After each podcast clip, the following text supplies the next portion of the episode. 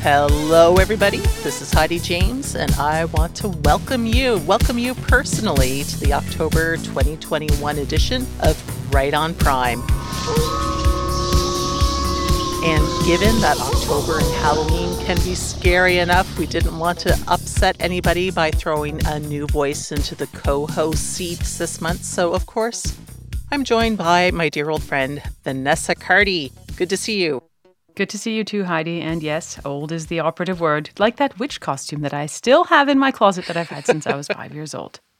I am not lying. But now, are you all set for Halloween? Yes, I am. I love Halloween. It's my favorite holiday. And my favorite thing is the little miniature chocolate bars that we allegedly give to trick-or-treaters. And I probably shouldn't admit that I enjoy eating a lot of them. You know what would actually get me into even more of that like creepy, mysterious Halloween mindset? An unusual case, because nothing says Halloween more than a miniature caramel bar or a diagnostic dilemma. Well, luckily for you and your ghoulish medical sensibilities, I have just the thing for you. This was a 20-year-old man who presented to our outpatient family medicine clinic with a lump near his belly button. Oh my gosh, I know what this is. This is an alien. Specifically, it's a Goa'uld from Stargate, right? You despise the Goa'uld. I am the Goa'uld. Almost. No, but actually don't get ahead of yourself here. Not that there are actually aliens in this case, but still, don't get ahead of yourself. Let me explain. So this was a young man who was known for fairly crippling anxiety, but other than that had no serious physical issues in his 20 years of life. A brief chart review before seeing him showed me that his last medical visit was to the emergency room about 18 months before, and at that time he'd been given some mupirocin antibiotic ointment for umbilical discharge. Now, right off the bat, this surprised me, as while umbilical discharge and umbilical candida are fairly common in more obese patients, I wasn't sure I'd ever seen it in a young man who was verging on being underweight. So I put a pin in that, not in his umbilicus, but in that past medical history, and I carried on. And what did you carry on to find out? Well, the patient informed me that about 3 days ago, there started to be some pale, thin discharge from his umbilicus, and the following day, a bump appeared under his umbilicus. So the day before I saw him, the bump was larger, and the day that I saw him, it was larger still, and now it was red and painful. So I had a quick look, and while the rest of his abdominal and skin exam were totally normal, he did indeed have a lump below the inferior pole of his umbilicus. If the belly button were a clock, this mass started at the sort of 6 o'clock region and carried on caudally from there. It was about 3 centimeters by 3 centimeters. It was raised, protuberant, red, warm, and squishy. Ah, squishy. And I think if we were a serious medical program, we might use the word fluctuant. No, you see, because it didn't feel fluctuant in the same way that an abscess does. That's why I said it literally felt squishy. It was the same way that a water balloon feels, like when it has sort of a firm membrane, but it's squishy underneath. It's not fluctuant. It's a different term, and we should use the word squishy more often. This is interesting so far, but I'm not really sensing the fear factor yet. So is the scary thing that this is a periumbilical abscess that started as a local umbilical infection? And maybe this is a bit of like, you're trying to be cute here and actually present the dullest case ever? Well, abscess was certainly on the differential, but hang on there. It's not as dull as you might think. So I did a quick ultrasound. And you saw the alien, right? Yeah, that's exactly it. You see, this was a big twist that I was throwing in. You blew it! No, I didn't actually see an alien, but I did see a cystic lesion with a clearly defined border that was filled with liquid, and there was no apparent sediment or sludge, and none of that cobblestoning of the surrounding tissues that you often see with an abscess. So it made me wonder if this was not, in fact, a urachal cyst. A what kind of cyst? A urachal cyst. Now, I only had very vague memories of this from a medical school lecture and also possibly having seen one in the emergency room as a medical student or maybe having heard about one. And clearly, I couldn't remember a lot of the details, so I did some research. So think back to embryology class and the stages of gut and the genitourinary system development. So around week 4 of embryogenesis, the urachus forms and serves as a connection in the preperitoneal area between the GU system and the umbilicus. Now, usually the urachus is supposed to involute into sort of a fibrous band, but in some folks, this doesn't happen quite as it should, and a bit of the urachus sticks around in that preperitoneal space. So is it kind of a one-size-fits-all issue with urachal remnants? Well, actually, as with so many things in medicine, these anomalies are kind of along a spectrum. So if the urachus doesn't involute, then that tube basically stays wide open, and the umbilicus and bladder are in actual open communication, which, kind of alarmingly, can lead to a giant umbilical cord at birth, which is full of urine. And I really hope that's not something I ever see. Now, at the other end of the spectrum from this, you have these urachal cysts, where the ends of that tube are essentially closed off, adjacent to the bladder and the umbilicus, but a piece of it remains open in the middle, like a sac or a cyst. And I'll come back to this one in a minute, but just to round out what else is on the spectrum there, in between the complete connection and the urachal cysts, you could either have a bladder diverticulum, where that extra tissue is adjacent to the bladder, or you have an umbilical polyp, where, you guessed it, the extra tissue is next to the umbilicus. So for what you saw in your patient, is that fairly typical? Yeah, definitely. I mean, the urachal cysts might be picked up incidentally on abdominal imaging. In fact, a lot of them are picked up that way, but they can also appear clinically in childhood or even adulthood. Sometimes they present with pain and umbilical discharge, and sometimes there is a mass or signs of local infection. And interestingly, my patient said that he's actually had several umbilical infections in the past and was successfully treated with antibiotic creams, like that one time 18 months prior when he'd come to the emergency room. But he'd never had the pain or swelling that he was having this time. So I just want to jump in here and mention something that I think would be on the differential, and that would be the Sister Mary Joseph nodule or node that, you know, we sometimes see as a metastases of a pelvic or abdominal cancer. But I guess his presentation of recurrent infections and then an infection preceding that would make you pretty comfortable that that's not what you're looking at. Yeah, exactly. That, and coupled with the ultrasound, definitely led me away from that particular diagnosis. Okay. So what did you do for this patient? After I looked up what we're supposed to do, we did what they told us to do, which was try IV antibiotics while trying to arrange his transfer south to get some imaging and see a urologist. This wasn't like a medevac, but it was just something that he was going to need to be seen for. And I went with antibiotics because there is evidence that these cysts can get infected with gram-positive and gram-negative bacteria, either from the floor or from the gut. But the antibiotics in his case, unfortunately, did nothing. And what he needed was an ultrasound or CT scan and ultimately some surgery, which in the end is exactly what he got. And is surgery necessary if the cyst isn't bothering the patient? I mean, obviously your patient got it, but does everybody need it? Well, it appears that for some of the smaller cysts, there might be some evidence that you can adopt a watchful waiting attitude. But there is actually a risk of adenocarcinoma in these remnants. In one study, in fact, 50% of the resected cysts showed signs of adenocarcinoma in adult patients. It's not as high a rate for kids, but it still can be a risk. So the patient really needs to understand the risk of leaving the cyst in place, and also realize that if they do choose that watchful waiting route, they're going to need lifelong monitoring to make sure they don't develop adenocarcinoma. Okay. Wow. Something we don't see very often and easy to miss and to misdiagnose. So thanks so much. But I think now, Vanessa, now that we've had this caper explained, I think it's time for the rest of the show. What excitement do we have to look forward to? I think it's going to be a pretty interesting month for our listeners. You and Hobie are chatting about the impact of social media on health, while Ben Shepherd and Penny Wilson tackle long-acting contraceptives and different forms of emergency contraception. Then I'm joined by Dusty Narducci, and we do an overview of eating disorders. And in the Rural Med piece for the month, you and Dr. Julie Vieth talk about a pediatric case of altered mental status. And enough blathering from you and I, Vanessa. I think it's time to jump into what people are really here for, and that is October 2021, right on Prime.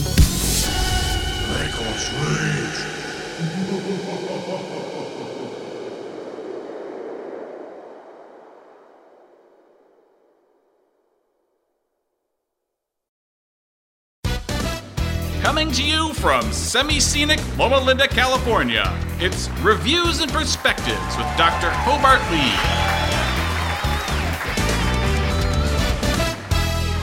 All right, Hobie, this month we are talking about social media, smartphones, and their impact on mental health, particularly the impact on adolescent mental health. This is timely because I have a couple of tweens in the house who are clamoring for smartphones and social media accounts, which my husband and I are both steadfastly ignoring at the moment, but I'm glad we had the chance to talk about this to help inform our decision-making as parents, but also to help me help my preteen and adolescent patients. Well, I'll just say I got even younger kids at home, elementary age kids, and they are asking when they can have a smartphone because their friends have smartphones. And my response is, What elementary school kid needs a smartphone? Who are they calling and texting? Hello? Gam Gam, it's Jimmy. Yes, sweetheart? Mama won't let me eat ice cream in the bathtub, and I tell her that you always let me eat ice cream in the bathtub. Why can't I eat ice cream in the bathtub? Who is this? Just hang up. I'll text you. Jeez. Lucky for us, there's been a couple of papers published recently on this topic, so we're not totally flying blind here. That's right. There was an article in the Canadian Medical Association Journal, February 10th, 2020, and there was also a review in Pediatrics in Review from 2020 on social media anticipatory guidance. So it's specifically what we can do as physicians to provide guidance and prevention for our patients. And so a lot of our discussion will be based on those two articles. What comes to mind first when you think about potential problems related to smartphones and social media and youth?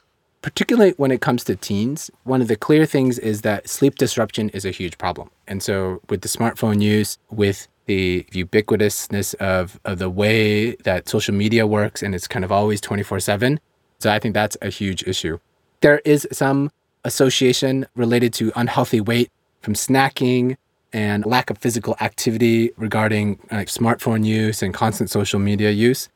And then there are DSM-5 criteria addictions related to smartphone use and the internet, things like problematic internet use or internet gaming disorder, which in the last several years we've become more familiar with as primary care physicians, as we are seeing a lot more younger people who are using smartphones or gaming or doing those kind of things on a regular basis. Now, I will mention certainly, there is a concern for underlying depression and anxiety in patients who are in tweens and teens who are using smartphones and social media excessively. And they think maybe up to an 8% prevalence of these disorders in patients. And so we're talking maybe 1 out of 12 teens or tweens who are using social media on a regular basis are struggling with anxiety or depression related to that. So I think that's an important piece for us to remember. Okay, we'll look at some of those in more detail in a sec. But first, Hobie, I'm curious to hear your thoughts on that feeling so many of us get when we spend time on social media. You know, that feeling, it's kind of like a vague jealousy or dissatisfaction. Like when we scroll through our acquaintances' imagined best lives and compare it to our actual real lives. You've had that feeling too, right? Yeah. And I think it's this like phenomenon of FOMO, the fear of missing out. And they define it as this pervasive apprehension that others might be having rewarding experiences from which one is absent. So the idea here, someone is getting to experience something that you are not being able to experience, and that leaves you feeling apprehensive, right? It leaves you feeling dysthymic. You don't feel great. And so that's been linked to things like Facebook usage and those kind of things where you're constantly scrolling and kind of saying, oh, well, they got to do this, or they're over there, or they're vacationing here, or they just bought that, and I'm not getting to do those things. Or if you don't check, you're kind of like, what's happening? I know someone is doing something, and I can't see it or be a part of it or like it or not like it or comment on it. And that seems to cause that same sense of apprehension. And so I think that that is clearly a problem that this internet age and people who have grown up with social media are now experiencing. Yeah, FOMO is a huge driver of the discontented life. Wow. Another thing I've noticed with social media and smartphones that I'd like to hear your thoughts on is its impact on attention. Yeah, certainly one of the things that is clearly talked about is multitasking and attention and focus. And so the question is, can you watch TV, do your homework, can you text and listen to music all at the same time? Because that's probably what most teens are doing, right? The TV is on, some music is playing, they got their earbuds in, and they're trying to do some homework, and ding, their phone goes off and they're answering their friend. All the data would support that we can't really multitask as humans. What we end up doing is kind of switching linearly between different activities. And actually, it slows us all down because it takes us a fraction of a moment to kind of move from one thing to another all the time. And so that's clearly a problem. Can you tell us a little bit more about how sleep is being impacted by all the social media and cell phone use? Yeah, let's talk a little bit more about this lack of sleep. And so there's a study 2015, about 40% of United States adolescents were getting less than 7 hours of sleep. And that greater than 2 hours of social media use or electronic media use was associated with insufficient sleep. So clearly there seems to be some association between how much you're accessing electronic media and how much you're sleeping as a teen. And then the Ontario study that we referenced earlier, they found that greater than 1 hour of social media use was increased your odds of insufficient sleep. So just over an hour of use every day meant that as a teen, you are less likely to sleep. And so this is a problem, right? It reduces your melatonin secretion. It plays havoc on your circadian clock. It reduces your REM sleep, reduces next morning alertness. Like so many things get affected. I would say as physicians, just think about how we all were post-call, right? where you were up all night. Maybe you didn't even have to be up all night, but you just got fractured sleep.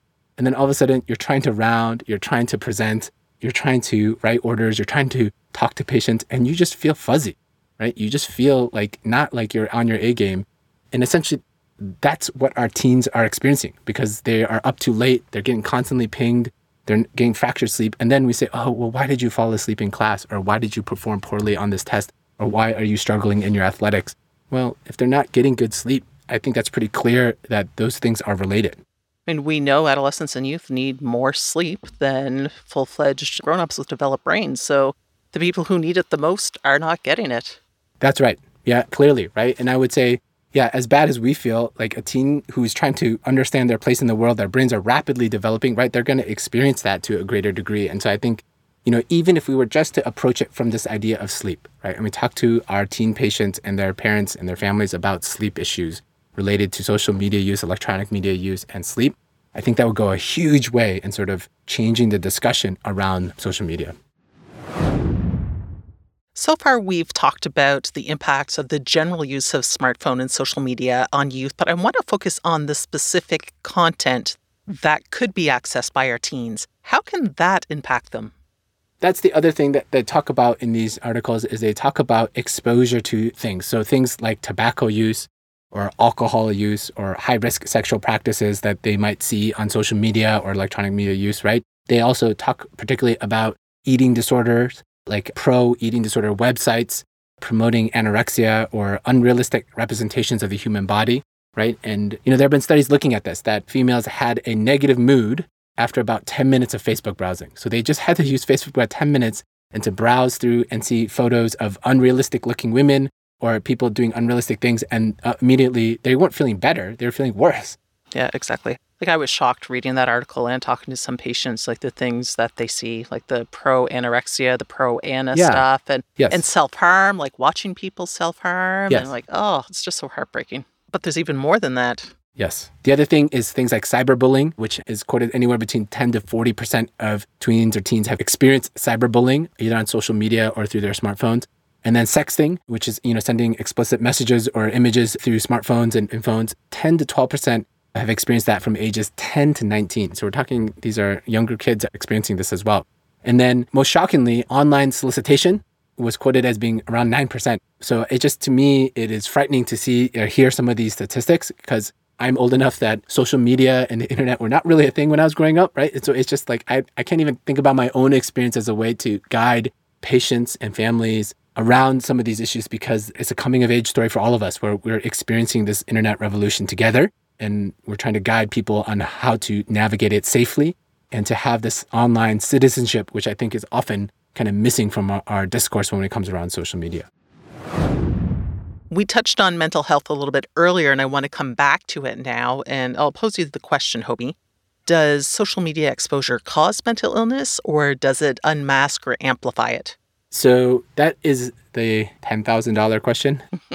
Does excessive social media use or electronic media use lead to depression or anxiety? Or just does it just uncover it, right? Was it always there and social media just kind of brought it to the forefront?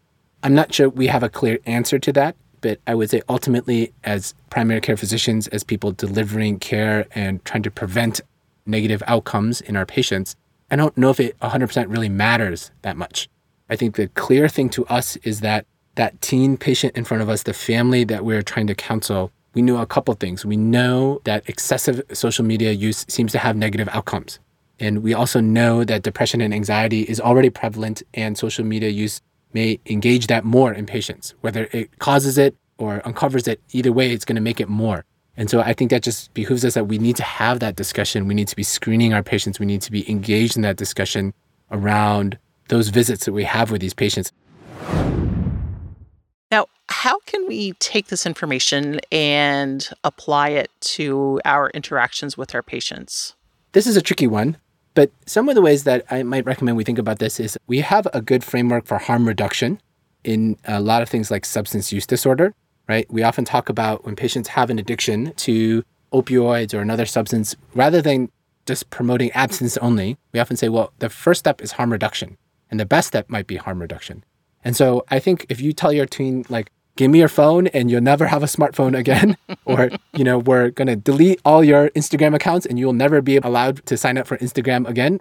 Maybe that would work for a select few people. I think that would cause a lot of hard and fractured conversations, right, in families that may not be appropriate, right? And so thinking about harm reduction, we talked about this, that the study showed that maybe more than an hour or 2 hours of social media a day seemed to really negatively impact sleep and other things. And so maybe you say, look, our goal is not to eliminate social media, but to really limit the amount of time that our teen or tween accesses social media or is on electronic media, right? And then really specifically for adolescent girls to really focus on things like confidence, media literacy, understanding and appreciating the differences in body images. That's such an important message that we can give to our patients and to their families to focus on these things, because it's clear that especially for adolescent females, the unrealistic expectations that they're getting from social media, we have to combat that. That's a message that either explicitly or subliminally they're getting through social media. And it is our job as primary care physicians to help combat that. And it's our job to advocate and equip parents so that they can also combat that stereotype or those negative stereotypes that they're experiencing through social media. Tangibly, what can parents do to help? Again, we talked about the disruption of sleep, and so protect bedtime. And I've seen things like, don't plug in your phone next to your bed. Plug it in like at the farthest corner or even in a different room. Create media-free times of the day, right? So you say during meal times, no one can look at their phone.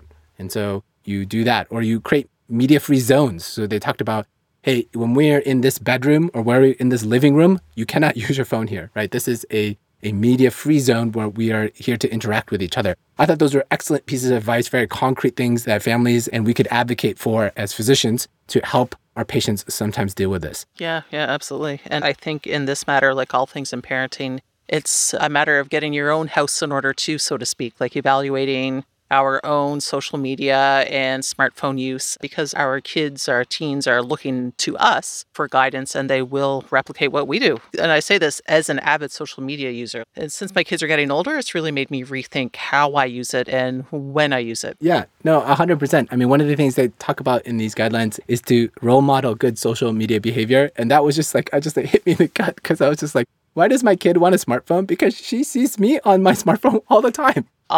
You know, right? And like, I'm constantly reaching for it. I'm constantly scrolling through it. I'm constantly doing something, right? And so I think that's a really important gut check for us to give parents, to sort of say, hey, if you're concerned about how your teen or tween is going to use social media, can we talk about how you're using it and how you're role modeling online citizenship? And are you talking to your kids about that? I think that's a really important thing.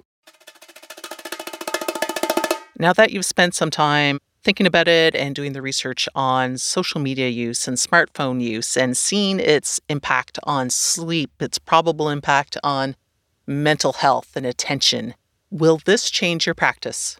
I do think it's a worthwhile discussion to have with our patients. And probably I'll just say, after sort of doing this research and thinking about it, it's not a conversation I have enough with my teenage patients who come in to see me, because, you know, sex, drugs, and rock and roll, we all kind of all have that conversation. But I probably need to fold social media, electronic media use more into that discussion than I do currently. Yeah, me too. And I'm also going to keep my eye on the literature. And if I find any updates, Hobie, I'll send them your way and we'll talk about them on the show. Yeah, absolutely.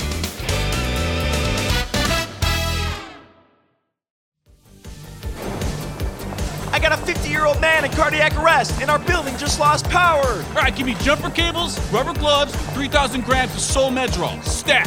What are you, MacGyver?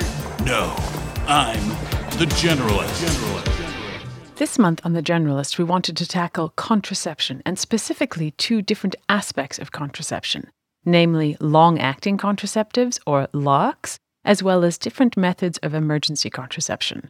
Now, we recognize that availability of these contraceptives might vary from jurisdiction to jurisdiction, but hopefully these overviews will give everyone a good grounding in these basics.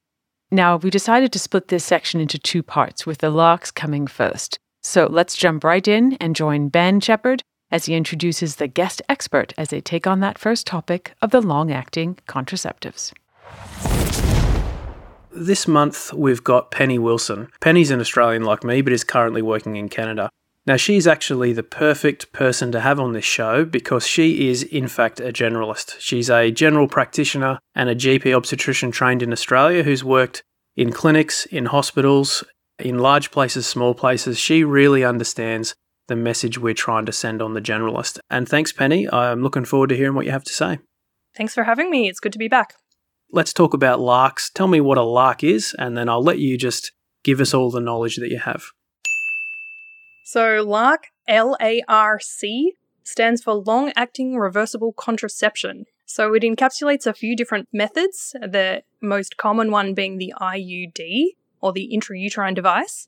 And there's a couple of different types of those as well. So there's a copper IUD, which works by inhibiting fertilization, by being toxic to sperm. And then there's a hormonal IUD containing levonorgestrel.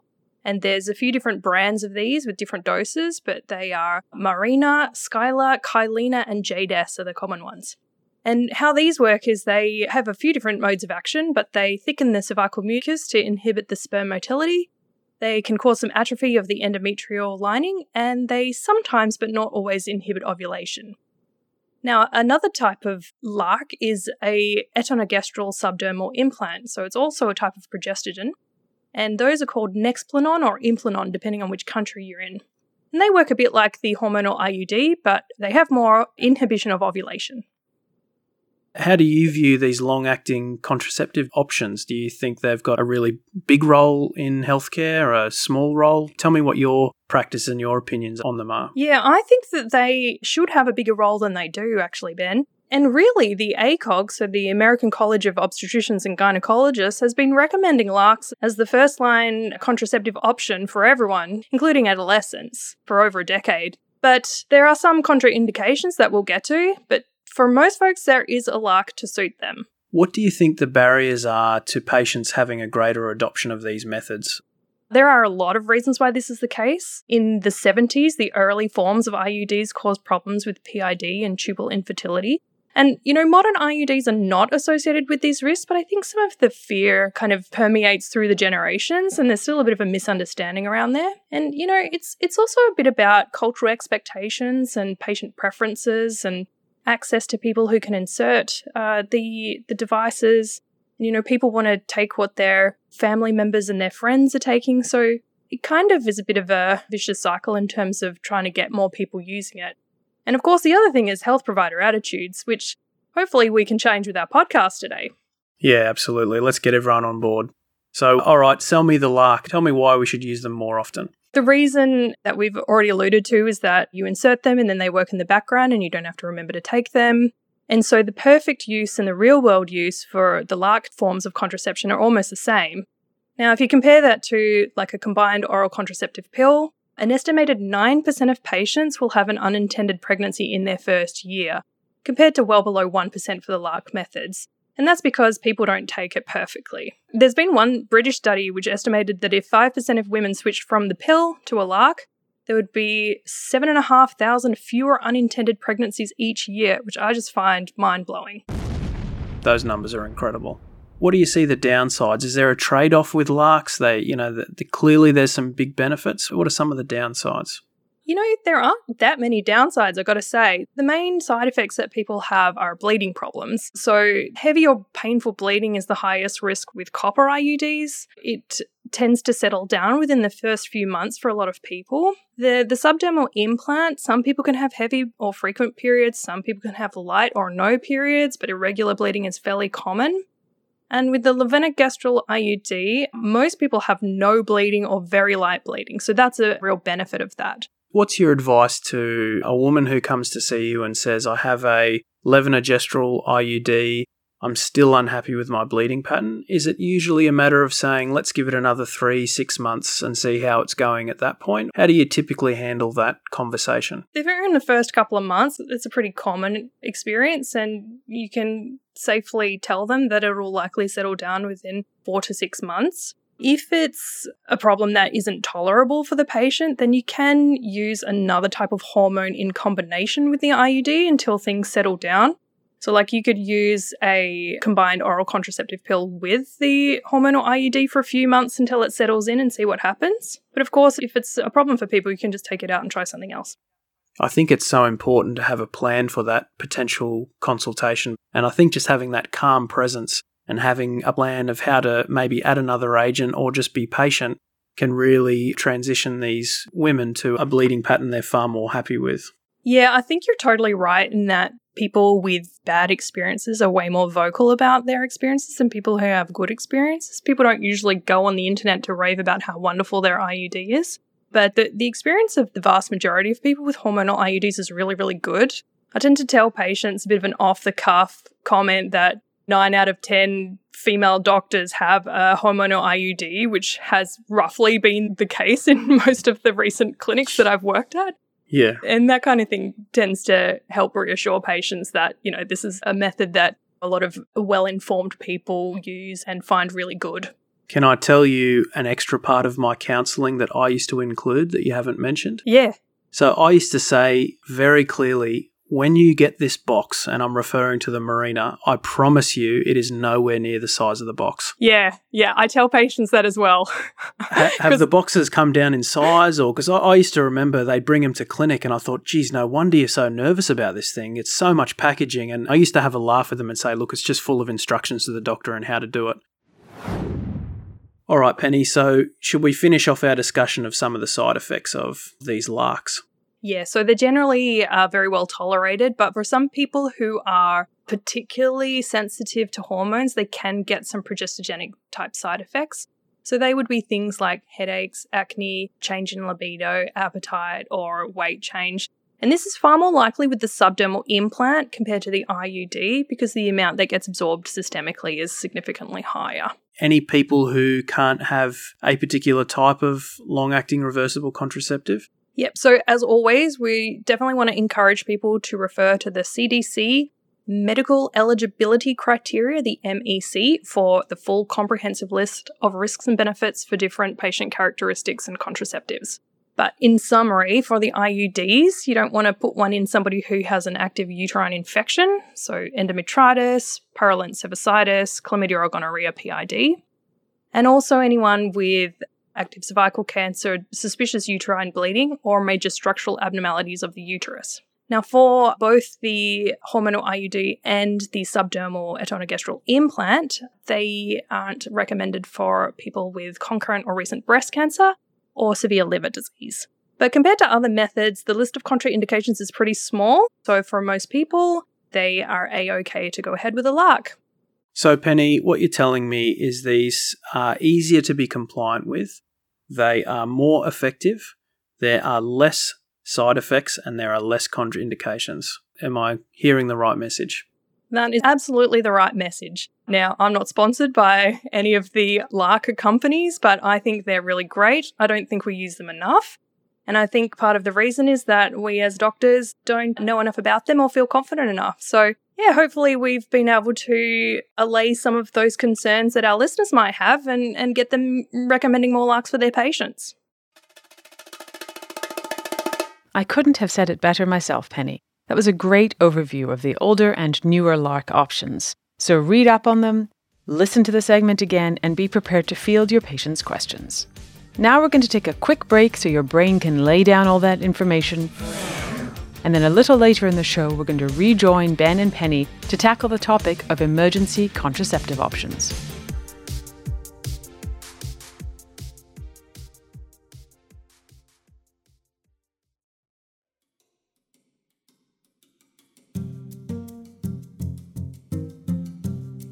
Greetings all, we have something special on offer today as we are going to do an introduction to eating disorders. And who better to help us through this topic than our very own Dusty Narducci. Her voice is of course familiar to Right on Prime listeners, as in addition to being a GP, she is also a sports med expert, and we have picked her sports med brain on many an occasion. But today she joins us in a different capacity, as she is one of the few practitioners in the United States who has been awarded the SEDS certification. SEDS stands for Certified Eating Disorder Specialist and is awarded by the International Association of Eating Disorder Professionals. Clearly, she has the information and expertise that we all need to hear about on this particular topic. So let's get down to brass tacks and join Dusty and Heidi as they give us an overview of eating disorders. Take it away, Dusty. I am so proud to be a SEDS. Being a physician who specializes in feeding and eating disorders is just one of the best honors I could possibly have, and it's made me feel so purposeful and has driven my career in the direction that I want it to go. I'm so happy to hear that, and I'm even happier that you're here to give us a broad overview on the topic of eating disorders, because this is an area that so many of us don't know as much as we need to be able to best help our patients. Yes, I couldn't agree more. So eating disorders really are a public health concern and are associated with the highest probability of death among psychiatric disorders aside from opiate abuse. So even though these eating disorders can be in these subclinical forms, they still impose a significant burden on patients, families, clinicians, and of course the healthcare system.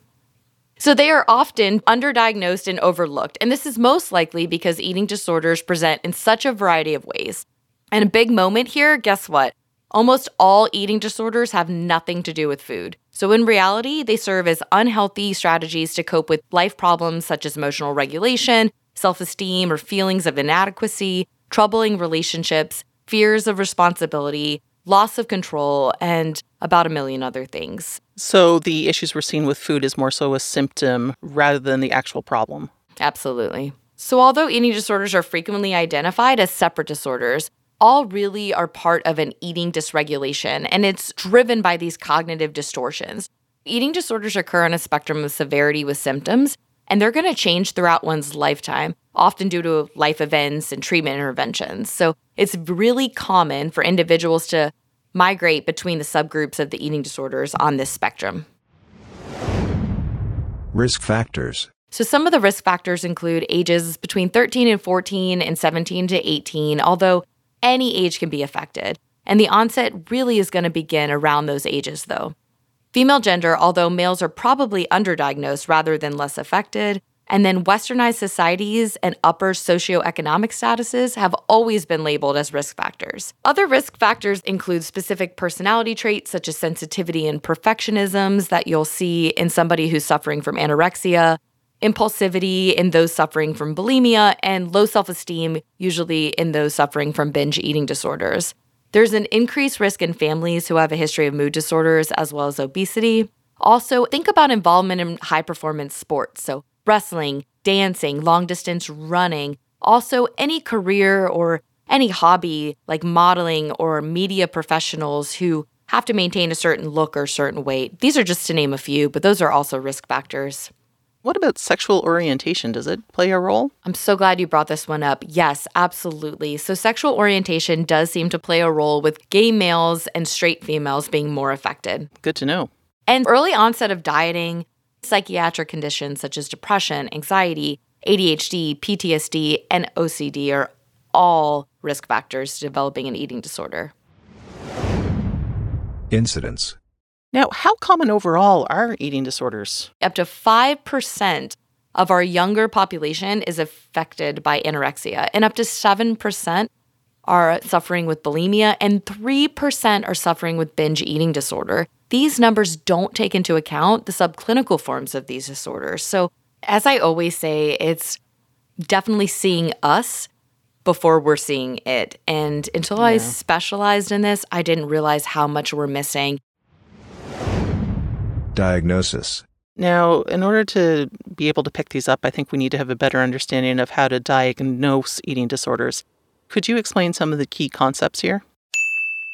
Yes. So I like to think of it as ruling in an eating disorder. And I think this is never taught to us as clinicians because clinicians more often try to rule out medical and psychiatric causes for presenting signs and symptoms before even considering that an eating disorder is the problem. We're missing this in the emergency room. You know, it's not even on our differential sometimes. And a lot of these patients, that's where they first show up. Anorexia is often easier to spot than bulimia, right? You're looking at a person that's probably severely thin. So that's not as missed as bulimia or binge eating disorders and other forms of feeding and eating disorders as well. So as I mentioned before, individuals often move throughout that ED spectrum. So sometimes they're really severe, and then throughout their life, their eating disorder maybe doesn't go away, but it's not as obvious, and then they just get missed in the system. Now, I've heard that there have been some recent changes in the diagnostic criteria for eating disorders.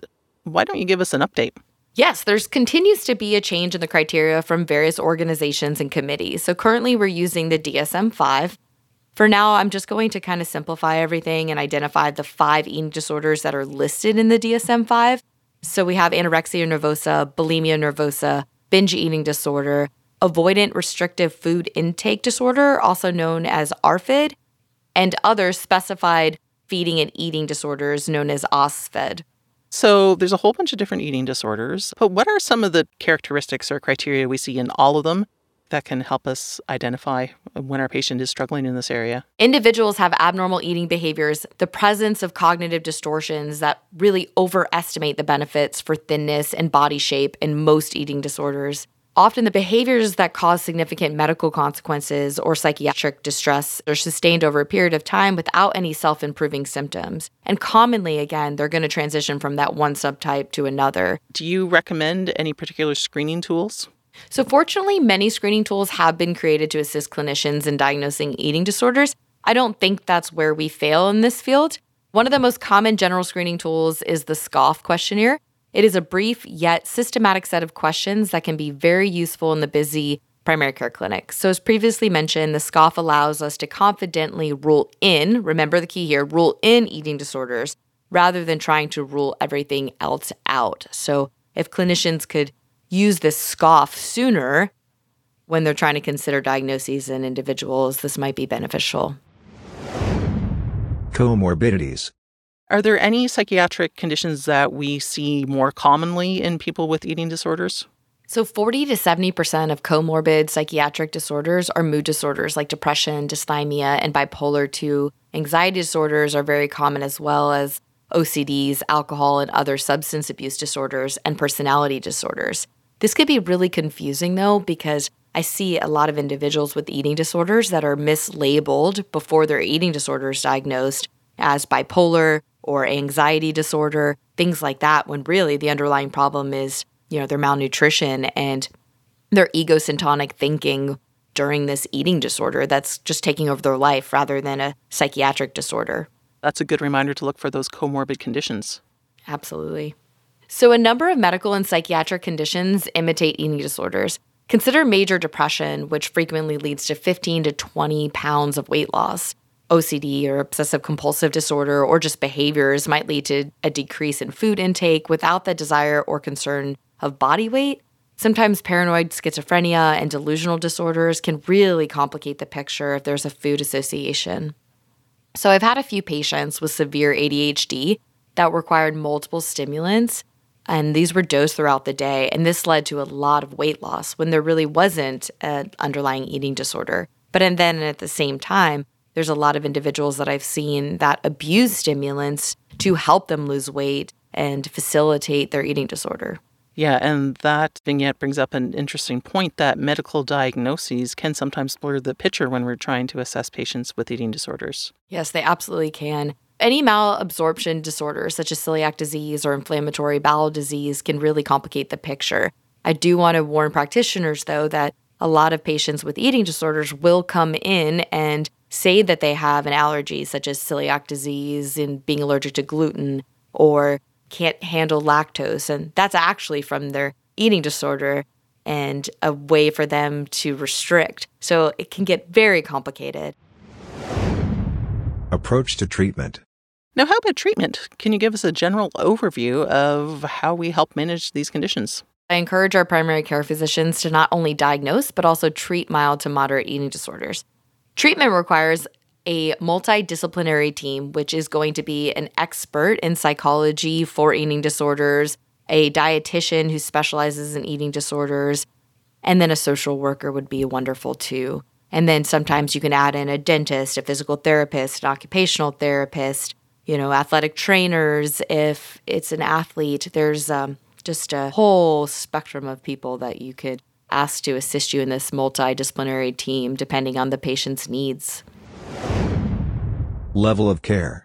Just like with any other medical conditions, our patient's health might be affected to varying degrees, and the degree to which they're affected might impact the level of care they need.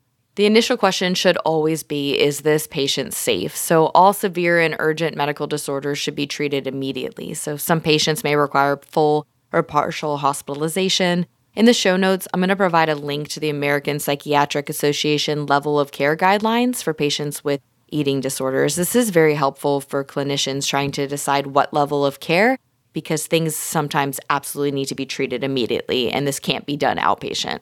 Okay, and what do you consider the various levels of care to be? So level 1 is outpatient, 2 is intensive outpatient, and then 3 is partial hospitalization, also known as like a full day outpatient care, and level 4 is residential treatment, and 5 is inpatient treatment. So these treatment levels are based, again, on multiple factors, and there's a lot of resources out there to help determine, which one the patient should kind of consider.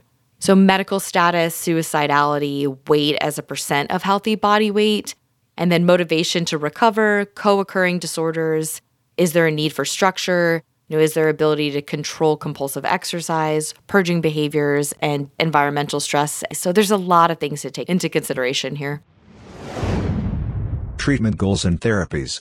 Now, give us some specific treatment goals, Dusty. What are our patients aiming for? So general treatment goals for all eating disorders are going to include correcting all medical abnormalities. So this is all the urgent medical abnormalities first, so hypokalemia, hypophosphatemia, and self-improving symptoms such as muscle wasting. So GI symptoms as well, and then any long-term concerns, including amenorrhea and impaired bone health. That really needs to be the foundation of what clinicians should focus on. And then with time, an individual's weight should be fully restored. And I think that's a big misconception of just, focus on the weight, focus on the weight, focus on the weight. And that will come with time once that person has that multidisciplinary care. And then pre-illness weight is a good general intermediate goal to get to eventually. Okay, so treatment is not just about achieving a weight goal. It's also about helping patients to think differently about their bodies, food, and lifestyle. Absolutely. Establishing a normal eating behavior with normal dietary content really needs to be happening in various social situations and emotional states. And that's not easy to do. So removing that preoccupying thought about weight and shape and finding a really healthy mindset about weight free from cognitive distortions is the ultimate goal. Appropriate therapy with or without psychotropic medications for comorbid psychological conditions can be very beneficial, and developing a comfortable and a safe lifestyle habit regarding food, shopping, exercise, and clothing. That's like the maintenance part of recovery. Providing education to enhance family support, couple support, creating a plan for relapse and preventing relapse. This may involve support groups and outpatient rehab programs, and also a gradual introduction to mindfulness and stress-reducing modalities. So cognitive behavioral therapy has been an effective psychotherapy for eating disorders. CBT is also known as cognitive behavioral therapy, guides patients in changing their overvalued beliefs about their body and food. So another option, although outcomes take a little bit longer, is something called IPT, or interpersonal therapy. It focuses on relationships, life transitions, and how to improve the way you communicate and relate to others. So I'm a really big fan of something called radically open dialectical behavioral therapy, a lot easier to say, RODBT. So this is a type of cognitive behavioral therapy, and it's going to focus mostly on mindfulness skills, developing emotion regulation skills, learning to deal effectively with others, and providing distress tolerance skills. Medications. Now, is there a role for medications, Dusty? So SSRIs such as fluoxetine, sertraline, and citalopram can be considered, but are best when really used in conjunction with a psychotherapy. These might decrease binge-purge episodes, but once the SSRIs are discontinued, all the studies have shown that relapse is very common and should actually be expected. So medications prescribed with the intent to increase appetite should always be avoided. Plain and simply, they just do not work. Supporting the patient's friends and family. Now, as much as eating disorders affect an individual, we know that the condition and the patient doesn't exist in a vacuum. How do we help other people in these patients' lives? So family-based outpatient treatment for adolescents might be beneficial and helps the family in acting like the treatment team. So it really externalizes the eating disorder and focuses on moving forward rather than spending so much time trying to figure out what caused the eating disorder. This is very helpful because families and spouses often feel to blame, And focusing on that family-based outpatient treatment just kind of stops that and just allows the patient and the family to gain insight and move forward. Psychoeducation for significant others and guardians just is crucial, and it's important for primary care physicians to assist in this and have resources to prevent any burnout. Final thoughts. So some things primary care clinicians need to avoid is premature discharge of these patients, as well as treating comorbid conditions too soon. If patients are stable, it's really okay to wait to see how these psychological comorbid conditions evolve once the eating disorder is treated. It's pretty remarkable to see how the anxiety and the OCD and all of that kind of just dissipates. Most medical and psychiatric comorbid conditions will resolve once weight is restored, and these treatment symptoms and other conditions may result in loss of focus of treating the actual core problem, which is the eating disorder that we so often miss. Yeah, we sure do. We sure do. So as a primary care physician, I am so excited to say that we are fully competent to diagnose and manage mild to moderate cases of eating disorders. And I hope these segments about feeding and eating disorders facilitates a better understanding of the spectrum of eating disorders, but more importantly, gives providers the confidence to care for these patients and their families, because this is such an underserved, under-recognized patient population. Thank you so much to Dusty Narducci and to Heidi James for that great overview on eating disorders. I'm not sure about you, but I learned so much, and I'm hoping to hear some more about this topic in the future.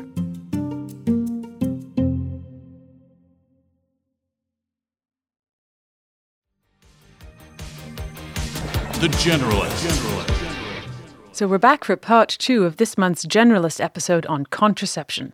And in this part, Ben and Penny are chatting about emergency contraception.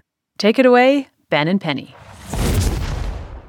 Emergency contraception is also known as postcoital contraception, and basically it's medical therapy that can be used after unprotected sexual intercourse to prevent pregnancy after the fact. Now, there are two main types of emergency contraception. The first one is a copper IUD, or intrauterine device, and the other are pills, which are commonly called the morning after pill. Now, these are further broken up into two different types of pill. There's a levonorgestrel progestogen pill, which is a single dose. And there's a newer one called ulipristal acetate, which is usually called ELA or ELA1. I'm really interested to hear a bit more about ulipristal. I know it's a bit more common and we can talk about how it works differently. I also remember very early in my training, we sometimes used to recommend that women use their normal combined oral contraceptive pill packet. Is that something that's still done or that's on the way out? I remember women often felt pretty awful after it. Yeah, there were various other different regimens that were previously used, like a 2-dose levonorgestrel and also a combined estrogen-progestin type dosage, but they aren't as effective, and as you say, side effects are worse, so we don't generally use those anymore.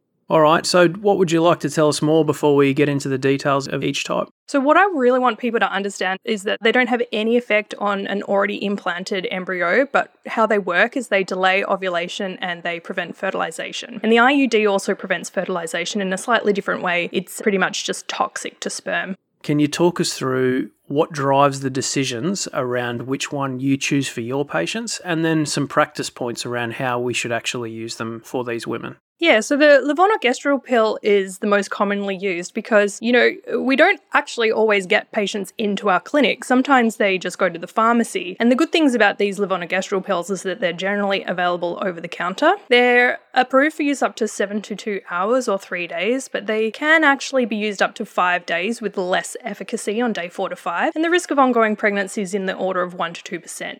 So if we do actually have the patients in our clinic with us, we can talk to them about ulipristal acetate, which does require a prescription. Now, the advantage of this is that it's effective out to day 5, and the risk of pregnancy is around 1%, so it's a little bit more effective than the levonorgestrel.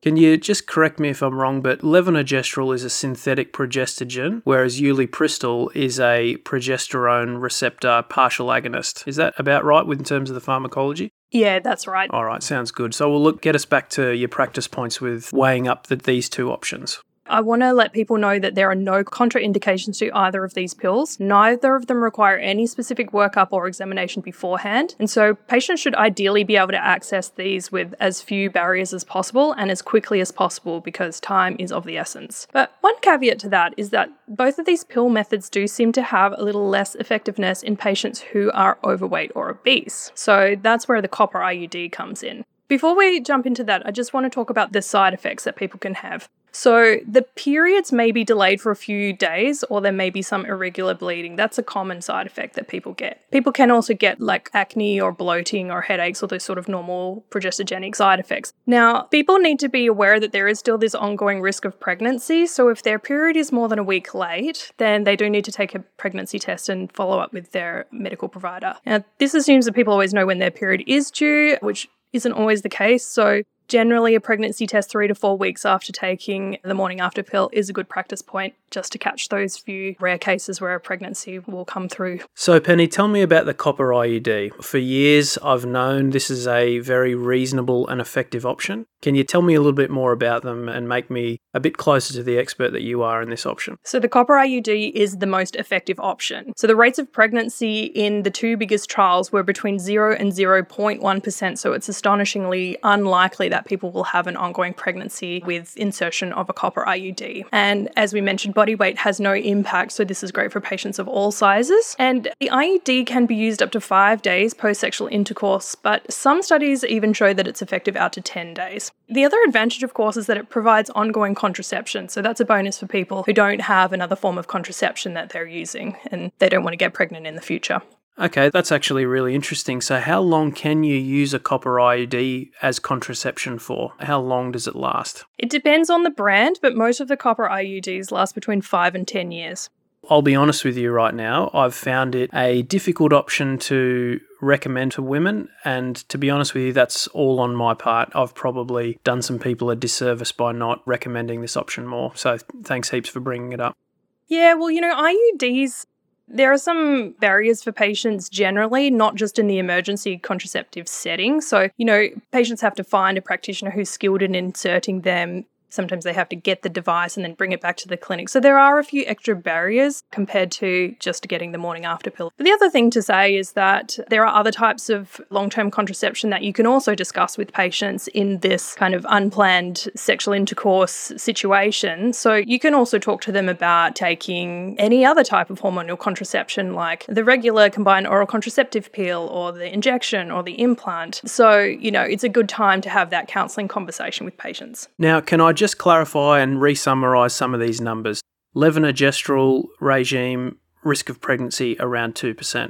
Ulipristal, risk of pregnancy around 1% and can be used a little bit later. And copper IUD, the most efficacious, risk of pregnancy around 0.1% and can be used ongoing. Is that a fair sort of summary of the numbers? Yeah, you've really got the nail on the head there. So Penny, after you've prescribed or after a patient of yours has gone to a pharmacy and obtained some emergency contraception, can you tell me when they're supposed to restart their other forms of contraception? Yeah, so for the levonorgestrel pill, they can start any other hormonal contraceptive method immediately and just use a barrier method for the next 7 days. For the ulipristal, the advice is to wait 5 days before starting a hormonal contraception and then use a barrier until the next menstrual period. Okay, that seems pretty straightforward. Well, all right, I think that's been a really useful conversation. Is there any final take-home messages or last pearls of wisdom you want to give to all our listeners? Take-home points. Yeah, so regarding emergency contraception, let your patients know that it's available. Try and remove any barriers to patients getting it as quickly as possible. And remember that a copper IUD is a really good choice for effectiveness and in higher BMI patients. Thank you so much to Ben and Penny for those two great segments on different aspects of contraception. To be resources for our patients, we need to be up to date on all of the different options out there. And now, thanks to Ben and Penny, we are now all a little bit further ahead in our understanding. Thank you so much for listening and join us again next month on The Generalist.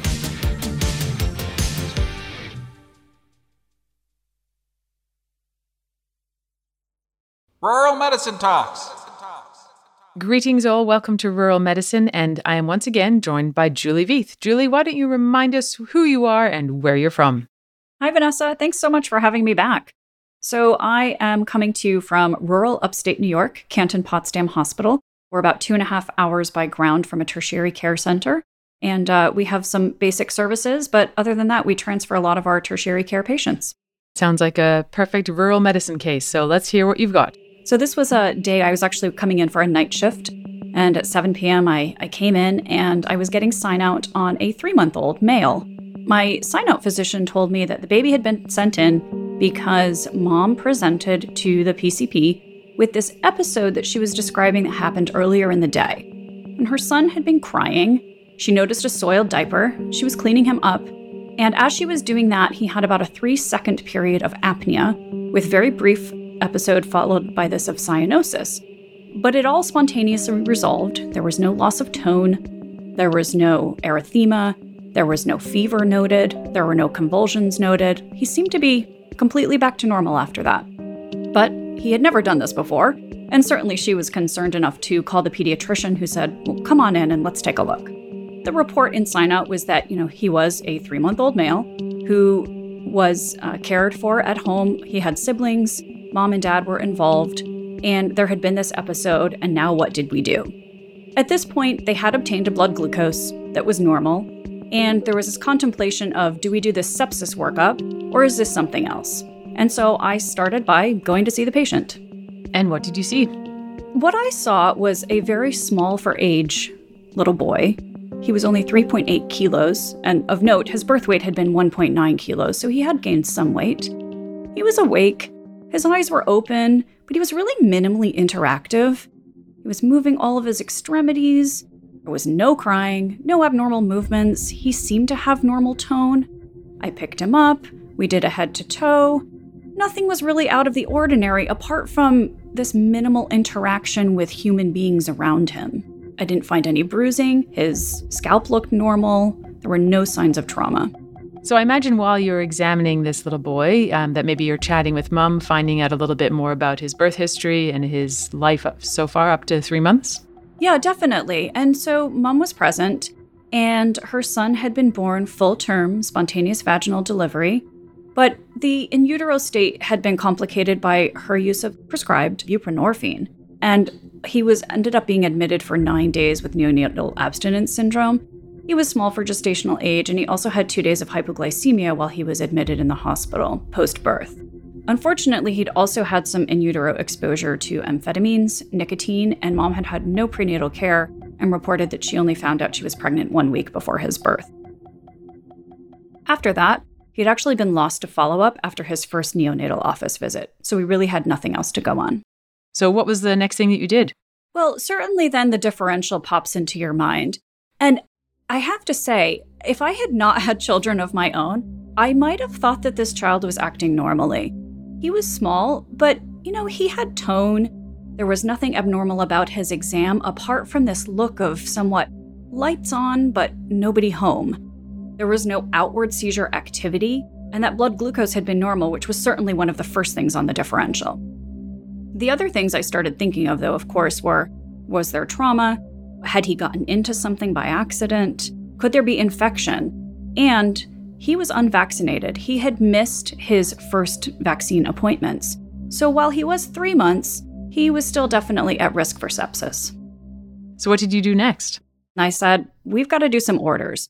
And actually, the first physician had put some orders in already. And so these were cooking, a CBC, blood cultures, chemistry, a urine analysis with a urine culture, and then the good old procalcitonin, which, of course, we could spend a lot of time talking about.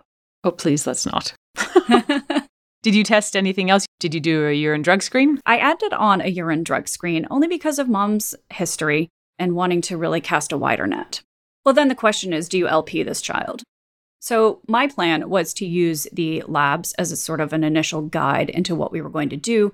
By this point, the child had been in the ED for a couple of hours and still had not spiked to fever. And I put out a call to our pediatrician. So it sounds like the baby is getting the run of tests that we would expect. How did the baby react during these interventions? Because these can usually cause a fair bit of distress for a wee one. Yeah, and so this is where it was sort of the perfect storm. because it was shift change both for myself and for the nurses. I had not been there for the initial phlebotomy stick for those blood samples. And it turned out that when I asked later, the baby hadn't really cried appropriately when they were getting stuck by a needle to obtain some blood sampling, as you would normally expect from a 3-month-old. Yep, that definitely sounds concerning. What about when they did the urine? Well, this was, again, happened around the time of shift change. And I noticed that the urine hadn't been done. And so I asked the nurse, has this been done yet? He said, no, the baby had a wet diaper initially, so we were just waiting until the baby was hydrated. And then I just thought, well, wait, this baby hasn't cried for any food. Mom hasn't offered any formula. What's going on here? And the baby really was not showing any hunger cues. And so we obtained then a catheterized urine sample, and there was no crying. And this is actually what tipped me into admitting this child and thinking, something is very wrong with this child. Every baby I've ever catheterized or participated in a urine catheterization in has always cried. Okay, so you called the pediatrician, I'm guessing, and what did they say? She asked if I could do the LP, and again, really no crying. Now, sometimes, babies are actually really great when they get their LP, but still, this was just a little bit too much of too cooperative, not acting appropriately. Then the next question really was, do we head CT this child now? Do we wait later? Do we look at the LP results? And this was a conversation that the pediatrician and I had and ultimately decided that there was really no evidence of trauma. We were going to see what the LP results showed. And so we deferred the head CT for a little while longer. Luckily, the head CT ended up being normal. There was no evidence of any trauma. There were no fractures. There was no bleeding. And how did you feel signing over this case? I was really glad that we had all put our heads together and suddenly realized that all of these small pieces of the baby not acting right was going to lead us down the pathway of admission. The LP ended up coming back completely clear, and the cultures ended up being completely negative. We were lucky enough to have the PCR available to us, and that was all done for all of the bacterial and viral pathogens, and again, all negative. So the baby was upstairs, admitted overnight. Mom had to go home because she had another toddler and an older child to care for.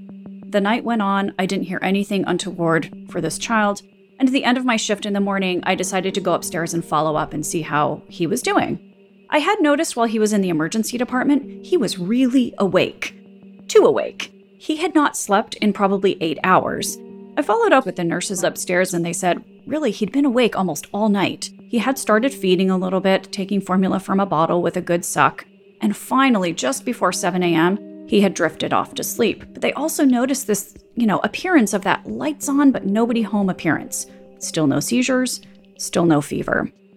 I got a chance then to catch up with the pediatrician that morning, and she had combed through all of the primary care records and came across a note from a little while ago, and it was a nurse's note entered into the EMR. And this is where it becomes so difficult because A, we have multiple EMRs, both for our hospital setting, our ED setting, and our primary care setting.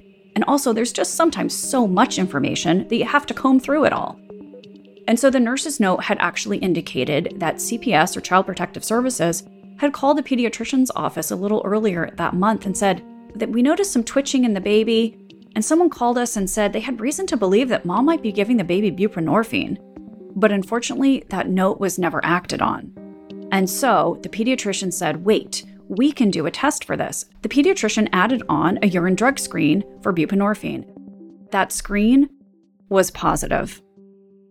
And at that moment, we just felt our hearts sink, but we also knew that we'd probably found the reason of why this child was not acting appropriately. Oh, the poor wee thing. So how did the baby do? Well, luckily, he did really, really well. He stayed in the hospital for 5 days, just making sure that he didn't go through withdrawal. He gained a whole pound while he was in over those 5 days. He was placed in protective care. Child Protective Services was involved, and unfortunately, the siblings were also removed from the home. And there was never any finding as to how the buprenorphine had gotten into his system, but we were definitely concerned that a 3-month-old who's only taking formula was somehow getting buprenorphine. That's certainly a terrible story for this little boy and his siblings as well. But it's so great that you were able to have your spidey senses turned on and sort of aware that there was just something not right, even though he wasn't fitting into all those sepsis criteria that you might have been looking for, to remember that there still could be something else going on.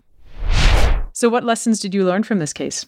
Well, I learned that the tincture of time really can work in your favor. Now, obviously, there are things that we have to act on immediately all the time in the emergency department. But in this case, time actually helped. The other thing that helped is that I was really communicating a lot with the nurses to find out what was exactly going on with this child, because I couldn't be in the room all the time. And it wasn't until we all put our heads together and realized, wait, that wasn't a normal interaction. That's not a normal cry, or that's not any cry at all. And there's just not something right. And like you said, that spidey sense. Sometimes you can't put your finger on it, but you've really got to act on that spidey sense. Certainly when we usually admit patients, I would say 95% of the time, we know what's going on, we have a diagnosis, and very little times does that actually change. I didn't know what the diagnosis was going to be in this child in the end, and this was never even on my differential in terms of buprenorphine being the cause. Tox, sure. Buprenorphine wasn't there. And so I think, again, really just digging deeper through those records, talking to your nurses, your pediatricians, your consultants, and acting on that spidey sense. Again, it wasn't a huge, wow, we just resuscitated a patient, but I think it was a pretty good save. I think that's definitely a good save. And I think one other thing that really hits me from this story is the value of a good chart review. Whether you have a paper chart or an electronic record, there is value of doing that scut work and going back and looking through all those notes, because little gems can be hidden in there and they can give you the clue. Summary. Well, thank you so much for taking such good care of this baby. And of course, thank you for sharing the story. Thanks, Vanessa. Well, some excellent points were made there. If you've got a child that is not screaming in the emergency department, then there's probably something wrong with that child and you should do a further workup. Now, let's go to Corpendium and read a bit about buprenorphine. It's a partial opioid agonist, high receptor affinity. It has an onset of about 15 to 30 minutes with a peak effect of about 1 to 4 hours. Due to its low intrinsic receptor activity, there is a ceiling effect with respect to somnolence and respiratory depression. It has a dose-dependent duration of action due to its slow release from the mu receptor. And so this is a pretty safe drug, and so therefore it is being used in patients who have opioid issues. And I talked to Sean Norton, he said, look, it is actually minimally expressed in breast milk. So if this child was showing significant symptoms that are consistent with buprenorphine, which certainly it sounds like from this case, the lights were on but nobody's home, then it was probable that this was actually being given to this child. It wasn't sort of licking the lollipop, well, 3 months old and, 3 kilograms, they're not going to do that. And it wasn't being, expressed in the breast milk. So it is likely that somebody was actually giving that to this child, perhaps to chill them out. I don't know, that is supposition. There you go. And actually, we're going to do more on this buprenorphine sort of toxicity in kids and in adults and et cetera, because you're going to see more and more and more of it out there. And so Sean Norton and Stuart Swadron will get on it. Thank you to Vanessa and Dr. Vieth for this excellent rural medicine case.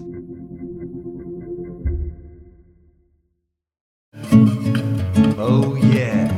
That's right. Chicka, chicka, chicka, chicka, chicka, chicka. Primary Care Medical Abstracts. With Ken and Steve. To be too long.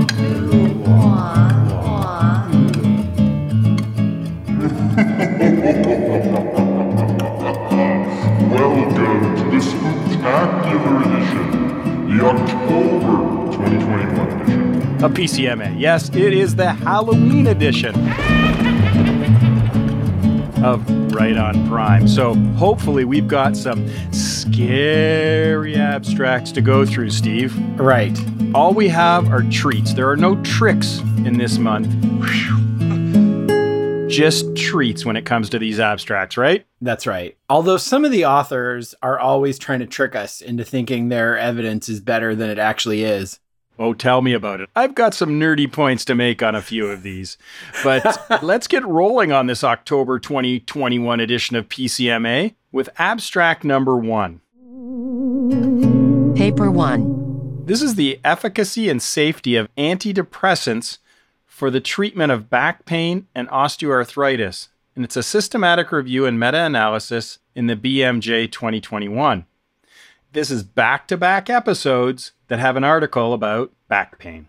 And the objective of this systematic review was to look at what's the efficacy and safety of using antidepressants for this indication, back pain, and they also included people with hip or knee osteoarthritis. So it did branch out from just purely back pain, but it did include patients with sciatica. So these study authors did what they're supposed to do. They registered their study with Prospero and they followed the PRISMA guidelines and did the extensive search. with no language restrictions, and they included randomized control trials that compared an antidepressant to placebo in patients with back, hip, or knee pain, or both. Now, they did exclude randomized control trials that had patients with fractures in it or cancer, no rheumatoid arthritis, or any recent surgeries. So these are chronic pain people, low back pain, hip or knee osteoarthritis. The primary outcome they used was two primary outcomes. And Steve, you know as well as I do, there can be only one primary outcome. That's right. Highlander, always Highlander. And it's the 35th anniversary, by the way, of Highlander coming up. Wow. Yes, so why not go check that out on Netflix? Classic 80s movie. So back to the actual abstracts here. The primary outcomes, pain and disability, and they used a 0 to 100 scale. And then the adverse events were the secondary outcomes. They found 33 trials with over 5,300 people. Now, 28 of the trials were these parallel group designs. And then 5 of them were crossover trials where you'd be in one arm and then you could cross over to the other arm. 14 were sponsored trials and 5, it was unclear where the money came from. 6 antidepressant drug classes were evaluated. Most of the ones being evaluated was for the class of SNRIs, 15 of them. And the main result was they had moderate certainty that SNRIs reduced back pain and disability at the 3 to 13 week interval, and then disability due to osteoarthritis at the 2-week or less intervals. And I'm not going to give you the point estimates because they weren't large enough to be clinically significant. They were statistically significant, but not large enough to be clinically significant, so I'm not going to go through the numbers. The rest of the data on SNRI showed low or even very low levels of certainty, and tricyclic antidepressants and other antidepressants didn't reduce pain or disability. So while there was some moderate level of evidence that SNRIs resulted in statistical differences in mean pain scores, with the magnitude not being great enough to be clinically significant. And without clinically meaningful improvement on pain or disability, I don't care what the side effects were or how common they were, any side effects would be unacceptable if I'm not getting anything for this. And I understand which came first. Is it the pain or the disability or the depression, Which came first? Certainly, I can understand that if you have chronic pain, you can become depressed and lead to depression. However, in this study, those with depression also did not demonstrate an improvement compared to those without depression being put on an antidepressant. Yeah, 2/3 of the patients using SNRIs experienced adverse events. So this is kind of like, well, you get very little benefit, if any, and you might have an adverse event. It seems like a lose-lose here. I didn't really understand why they felt the need to combine back pain and hip and knee osteoarthritis. Yeah. Just like throw it in for good luck. I think that just because when they were throwing the net out, they cast it wide. They were looking for back. And when they got backs, they got a few hips and knees thrown in there too in some of the RCTs. So then they tried to mash it up. I didn't think it added much to it. Yeah. And the authors even say that all but one trial with sample size of more than 100 was sponsored by industry. So they're calling for large definitive trials free of industry ties. But I don't know if studying this more is going to show anything but a small effect. It seems like we have a pretty good evidence base showing a pretty small effect here. Yeah, no. And, the reason I picked this was, again, that struggle to find something that we can treat people who have chronic back pain, because it is a really challenging and disabling condition. And so, all right, we'll keep looking. We'll keep scouring the world's literature to try to bring you something. And hopefully we'll find something that does have something clinically meaningful. And I like the concept of just because this doesn't work on average doesn't mean that it wouldn't work for one person. But I think the key when you're trying something that is possibly going to be marginally beneficial is set a time limit. So we're going to try this for 6 weeks. We'll see what the positives are. We'll see what the negatives are. Revisit then. But we're not just going to put this on the list of things that you take forever medicines. Yeah, and I think it's really good to set expectations too. And you don't want to undermine yourself, but you have to say, listen, we don't treat a population. We don't treat a systematic review. We treat an N of 1. You're an important person if you want to try it, but you have to know that I'm not really confident that it'll be super effective and there's no free lunch. It comes with some side effects potentially. But if you want to give it a shot, we can give it a shot. Bottom line, we cannot recommend prescribing antidepressants routinely for chronic back pain or hip or knee osteoarthritis. Paper 2. Paper number 2, major GI bleeding in older persons using aspirin, incidence and risk factors in the ASPREE randomized controlled trial.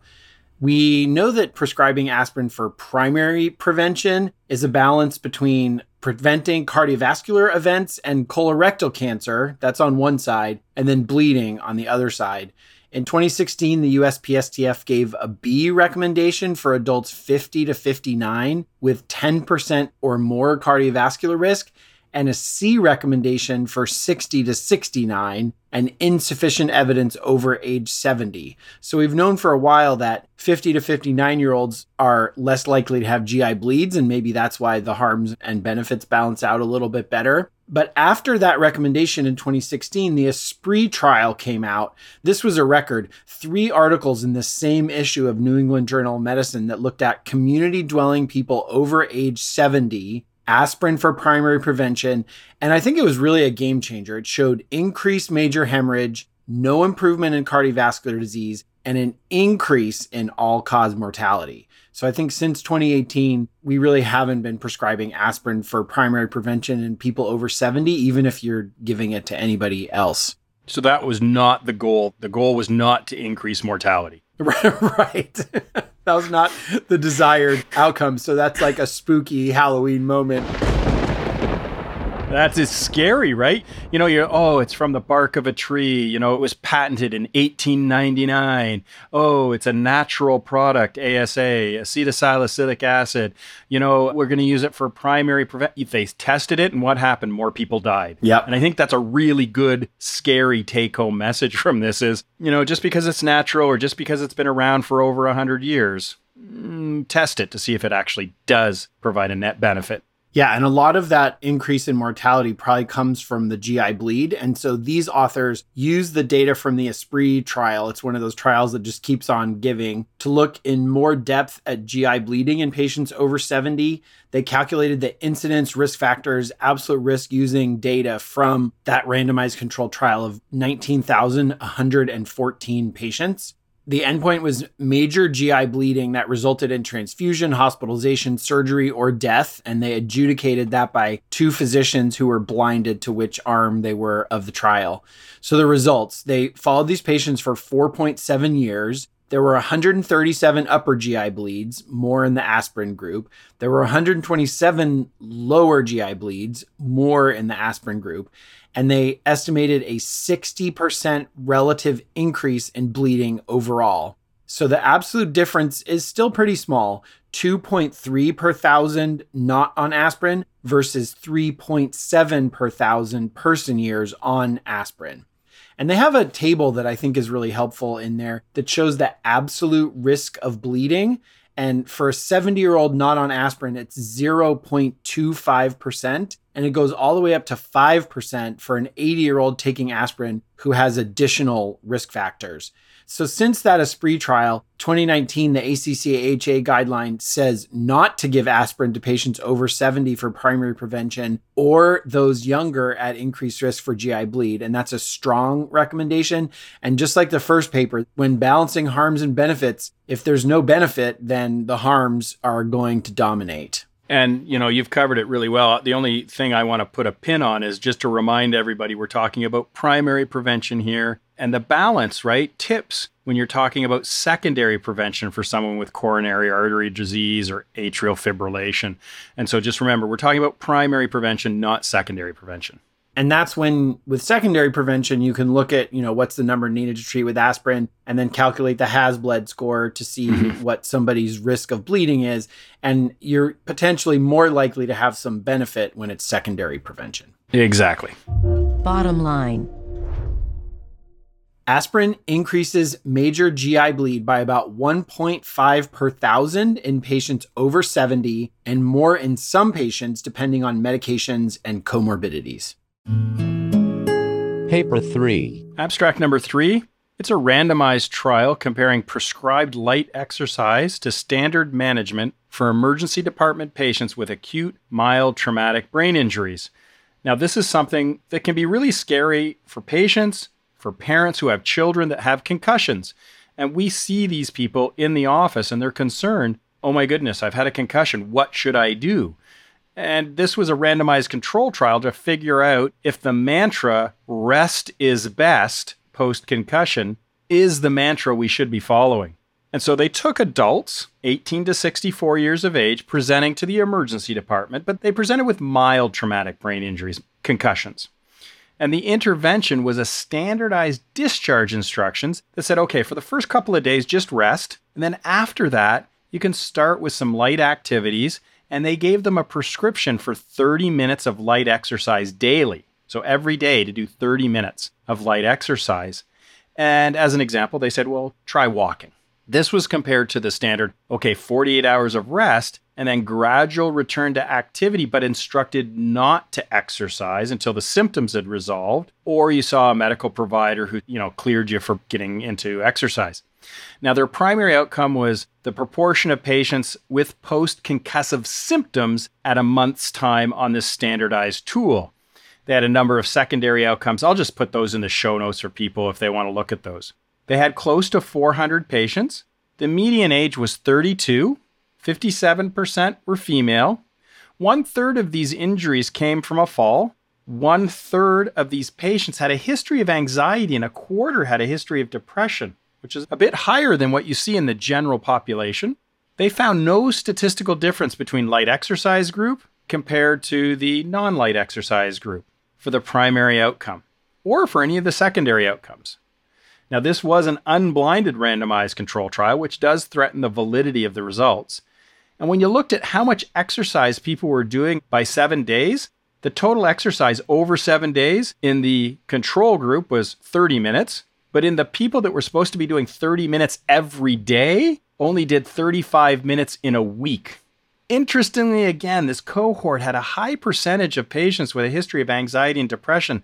So you have to wonder, does this represent all people with concussions, or are people with anxiety and depression more likely to come into the hospital and say, oh, I'm concerned? And they also had a 30% loss at the 30-day follow-up, 30% loss to follow-up. So that also can threaten the validity. What did you think, Steve, of this? Yeah, I was impressed that about 1 in 8 of these patients still had post-concussive symptoms 30 days out. So that's substantial, although exercise does not appear to be a factor at all. And I was struck like you. It seems like everybody was exercising the same amount, regardless of which group they were in. So I don't really know if there's anything that you can take home from this. Possibly you could conclude that exercise is not harmful, although this probably doesn't prove that. Yeah, and so that's sort of where I landed here too as well, is that, if you're feeling up to it, if you want to do it, tying these people down and saying, thou shalt not do any exercise, we're really standing on pillars of salt and sand if we're wagging our fingers at people. And it's like, well, if you want to, it doesn't really seem to matter. And so I'm going to be less strict about this whole, not doing anything, even when you have rested for a couple of days. I used to say, okay, well, progressive return to play, as in progressive return to activity, but also you can do progressive return to some light activity and light exercise. At least that's what I took away from this. Yeah, and this is the second paper we've done in the last year. We did another one that showed, people that did light exercise up to the point where they were having symptoms did absolutely fine. And it gets back to this whole idea, when has strict bed rest been good for anything? Oh, you threw your back out, lie down for 2 weeks. Oh, that doesn't work. Oh, you sprained your ankle. Okay, don't do anything for 2 weeks. That doesn't work. You bumped your head. If you're feeling okay, you're feeling okay. Yeah, that would be a good systematic review or myth buster, bed rest is not good for anything. Bottom line. In patients with mild traumatic brain injuries who are feeling well enough, it's reasonable to start some light exercise like walking after a couple of days of rest. Paper 4. Abstract number 4 is another potential myth buster, the association of intravenous radiocontrast with kidney function, a regression discontinuity analysis, whatever that is, from JAMA Internal Medicine, June 2021. We have long considered radiocontrast from CT scans to be nephrotoxic, But then there's some emerging evidence that this may be due to older studies, and maybe with more modern technology, this doesn't happen as much. So this cohort study included all emergency department patients aged 18 years or older undergoing D-dimer testing between 2013 and 2018 in Alberta, Canada. And they analyzed the data with what they called a fuzzy regression discontinuity design. And I don't know if you can explain that, Ken. Sure, yeah. No, let me jump in there. This is what our good friend, Dr. Mark Abel, would call statistical jiu-jitsu. Right. They're basically, ooh, fuzzy, ooh, fancy schman. In other words, yeah, whatever. Thank you for your very expert opinion and knowledge on the topic. Erudite insight into that. I did think it was pretty clever how they picked the cohorts, because they looked at sort of the threshold for the D-dimer and who you'd order the CT pulmonary angiogram for. And they tried to take people just on either side of the cutoff so that presumably there'd be less confounding differences, other than the fact that some received contrast and some didn't. The main outcome was a DO, estimated glomerular filtration rate up to 6 months following the emergency department visit where they got the contrast. They looked at 156,000 individuals who received a D-dimer test. The mean age was 53 and their mean baseline EGFR was 86. So the results, there was no difference in EGFR 6 months later, with a mean change of negative 0.4 and no association with CTPA exposure. The negative 0.4 was the difference, which is obviously not statistically significant. They did look at some more poem-y things, no difference in kidney replacement therapy, mortality, acute kidney injury, but it was probably not adequately powered to find those things. And so the authors claim this is the strongest evidence to date that IV contrast is not associated with kidney injury. And I love they closed strong. The authors concluded that their study further challenges the, quote, considerable clinical preoccupation with the occurrence and prevention of contrast-induced nephropathy. Burn! Yeah. In the medical literature, that's a slap. Yeah, exactly. And if we have this so-called preoccupation, it really has not led to less imaging that I can see. Yeah, I mean, I don't think... Ooh, scary. Contrast-induced nephropathy. It's a unicorn, people. The burden of proof is on those saying that it does cause kidney injury. And there was a systematic review on this in 2018, and they had 28 studies with 100,000 or more patients. Now, it's still just observational data, but they didn't find a problem, right? So you've got observational data, 100,000. But there is a randomized control trial on this. There was the PRESERVE randomized control trial that was published in 2018 in the New England Journal of Medicine. And this was an interesting design. What they took is patients with low GFRs between 30 and 60. So they're compromised, mildly compromised. So if you were less than 30 and didn't get in the study, if you had good kidneys, they weren't interested in you. They wanted people with GFRs of 30 to 60. And then they randomized them into 4 groups.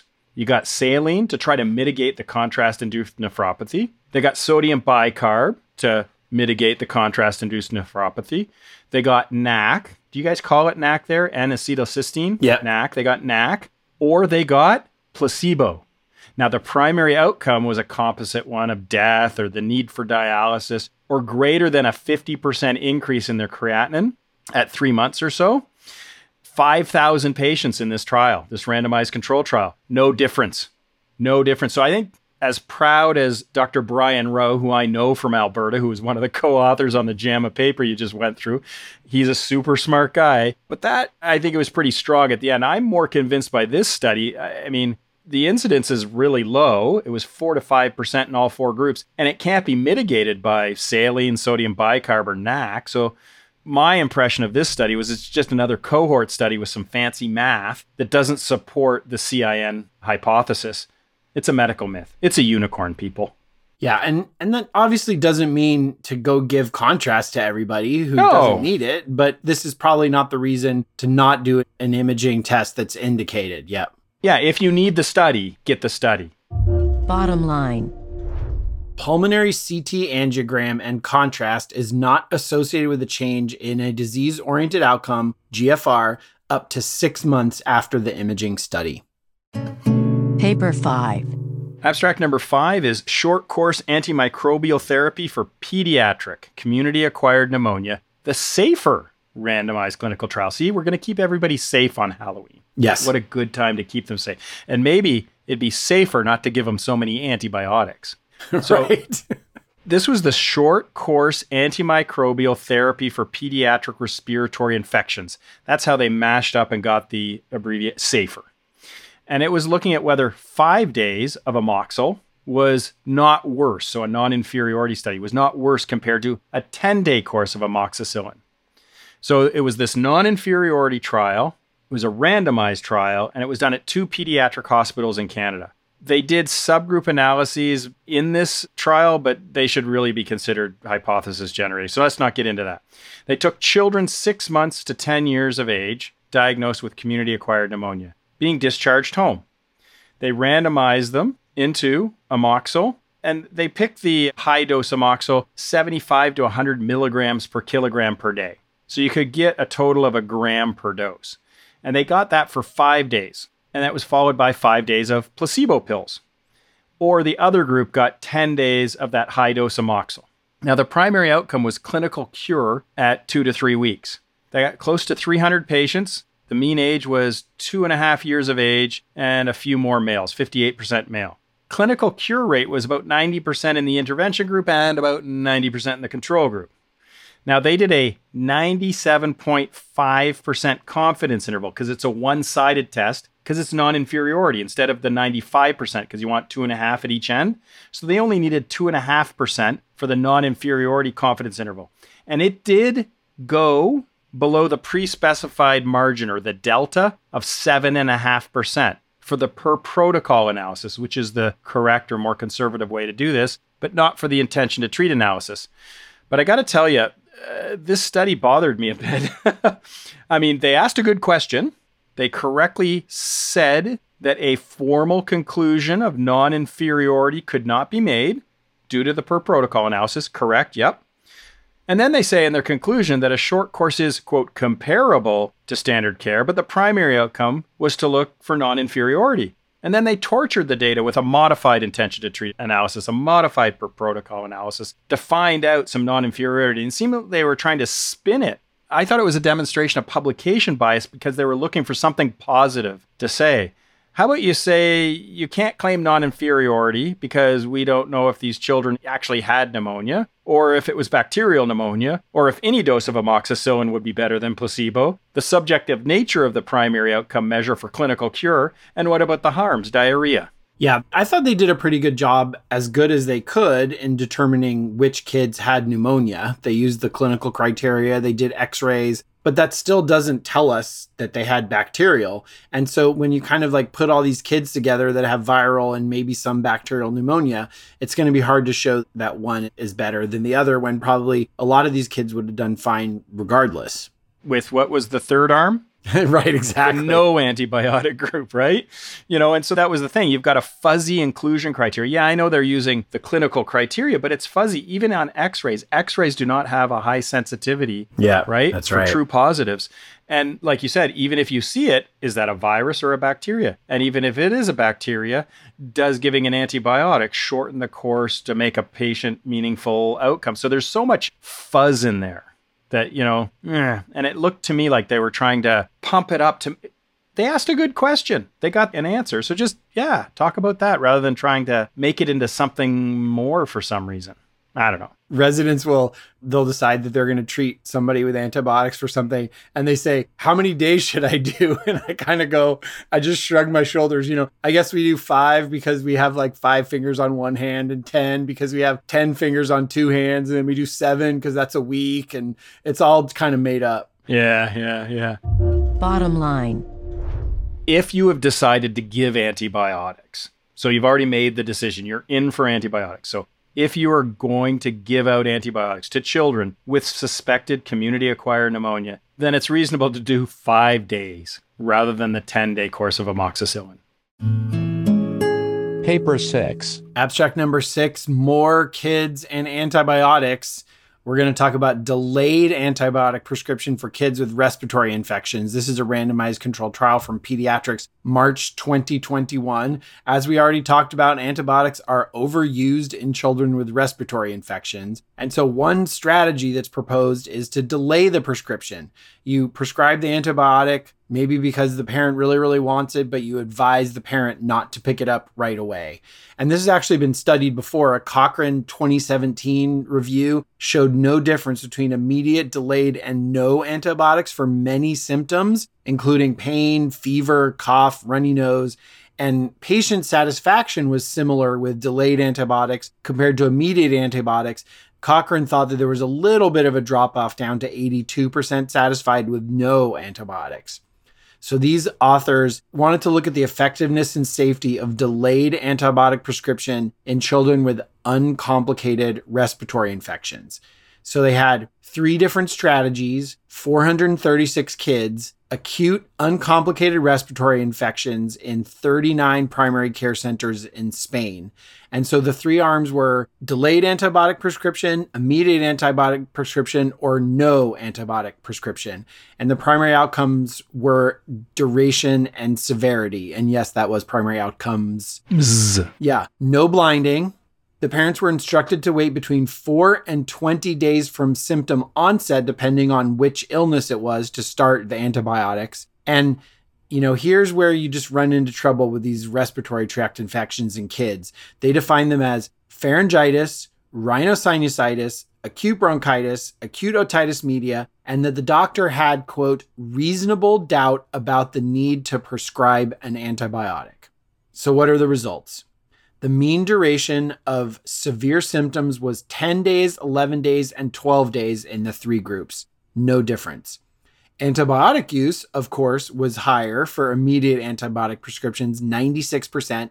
But if you delay it, only 25% of the patients ended up taking antibiotics. And even if you gave no antibiotics, 12% of them ended up getting antibiotics anyway.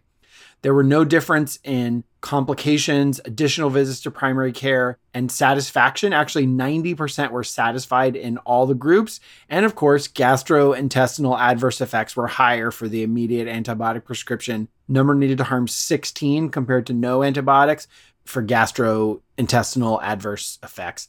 And the authors conclude after all this that no antibiotic remains the recommended strategy.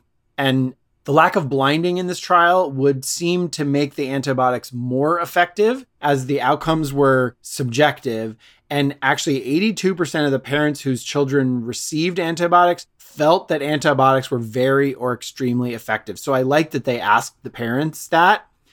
I really don't know what else we can do to limit antibiotic prescriptions in respiratory infections. This is more evidence that a delayed antibiotic leads to not very many people using antibiotics. Maybe like narcotics, we need a national registry for antibiotics or something. Wow. Yeah. One of the questions I had was the external validity, because it was done in Spain, and I'm not familiar with the Spanish, not just the healthcare system, but their attitudes towards antibiotics in general.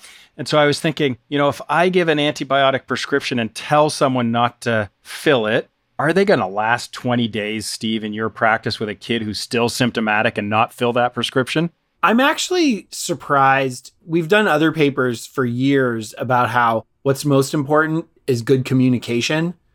And so I'm actually surprised by people that don't pick it up. Bottom line. When a no antibiotic strategy is not well received, a delayed antibiotic strategy will reduce antibiotic use in kids with respiratory infections. Paper 7. Abstract number 7. This is the scariest one for me because I'm going to have a hard time pronouncing the names of the drug. We'll see how I do. Abstract number 7. Treatment of uterine fibroid symptoms with relugolix combination therapy, New England Journal of Medicine, 2021. How'd I do there, Steve? Well, you know, we'll go with it. We'll go with it. Relugolix. We know that uterine fibroids are common and they can cause heavy and painful periods. So they had two studies published within this publication. So there was the Liberty 1 and Liberty 2.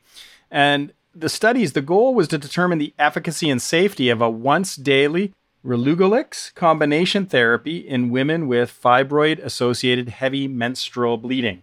Now, relugolix is a combination of an oral gonadotropin-releasing hormone receptor antagonist, but they did this combination therapy where it had estradiol and norethindrone acetate, and you would take this once daily, right? That's the combination. And so it was this multinational study. It was done in North America, South America, Africa, Europe. I think they only left out the Asian countries and Australia. Randomized, blinded, placebo control. So it sounds good, right? Women 18 to 50. So you got the right age group. They were diagnosed by ultrasound with fibroids and who had heavy periods. And they defined it by a certain amount of blood loss. They randomized them into this relugolix. It almost sounds like Ricola. Combination therapy. And I'll put out the doses in the notes there and stuff like that. So you got 24 weeks of this combo therapy, or you got 12 weeks of the combo therapy followed by just 12 weeks of the Relugolix monotherapy. So just that ingredient. And the primary outcome was how much blood did these women lose, or did they have a 50% reduction in the menstrual bleeding? And they had a way to quantify this. They got almost 800 patients.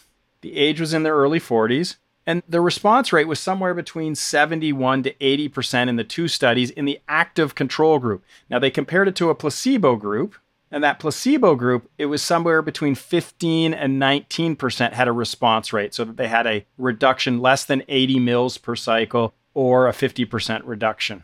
This gives you an impressive number needed to treat too, Steve. Wow, that's like, whoa. That's in the too good to be true level, I think. Yes. Now, there were 39 secondary outcomes, which they reported 7 in the publication. They called them the key ones. Adverse events were reported in about 2/3 of patients, just like that other study. 2/3 of patients reported side effects. But there was no statistical difference in serious adverse events. But I am very skeptical of this trial for several reasons. I mean, reviewing their trial in the clinicaltrials.gov registry showed that they changed their primary outcome through the study. The primary outcome both times was this disease-oriented outcome about blood loss, not necessarily about how they were feeling, not so patient-oriented. And then they only had one secondary outcome when they registered their trial, and then they changed it through it to add 38 secondary outcomes in June of 2020 before they published the trial. And they report 7 key secondary outcomes in the paper saying, oh, look, 6 out of the 7 were good. Both trials were funded by the maker of this drug, and the company paid for a medical writer to help them write the manuscript. Multiple authors also declared financial conflicts of interest. So I'm skeptical. The drug was approved, and that's why I picked this. This drug was approved in late May of this year. Now, I couldn't find any information on pricing, but the price of the existing medication that you can take, estradiol plus norethindrone pills, the cost is $1,000 a period, $1,000 a month. So I'm just going to go out on a limb and say, I bet you they've done some studies to figure out, geez, just how much more can we charge for this combination therapy? Yeah, and the brand name is actually approved in the U.S. for prostate cancer also, and it costs $2,300 for 30 pills, according to GoodRx. But I think it's this is a lower dose, isn't it? Because this was 40 milligrams of the gonadotropin-releasing hormone receptor. Not that it'll matter, right? Yes, but we're not rushing out to prescribe this. Yeah, no. So I was like, yeah, but it just, this was a scary paper. I had to pick this. This was so scary, coming up with 38 secondary outcomes that weren't in the original plan. I'm like, Bottom line. Be very skeptical of an industry-funded trial that changes around its outcomes and publishes a disease-oriented primary outcome. Paper number 8, cancer-specific mortality, all-cause mortality, and overdiagnosis in lung cancer screening trials, a meta-analysis, Annals of Family Medicine, November 2020. And this is from our friend and previous PCMAer, Mark Abel. So thank you, Mark and team. The USPSTF has just updated, as of March 2021, their lung cancer screening with low-dose CT. They recommend it in adults age 50 to 80. Who have a 20-pack-year history and currently smoke, or who have quit within the past 15 years, and that's a B recommendation. And we started talking about all of this when it kicked off with the National Lung Screening Trial, or NLST, in 2011. And so Mark and his colleagues performed a meta-analysis, including the NLST, and those that have been done since then, including one that came out in February 2020. They used the quality of trials assessment from the Cochrane Risk of Bias tool. So the results, they found 9 RCTs. They removed 1 due to a high risk of bias. The studies had between 2,450 patients and the NLST with 53,000 patients. The NLST is still by far the largest trial, and 6 of the 8 of these trials are European. The lung cancer-specific mortality, 1.7% in the screening group, 2.1% in the control group, number needed to screen, 250 over 5 to 10 years of follow-up. All-cause mortality was not statistically significant, but it was very close. Number needed to screen, 294. You probably remember that in the NLST, they did show an improvement in all-cause mortality.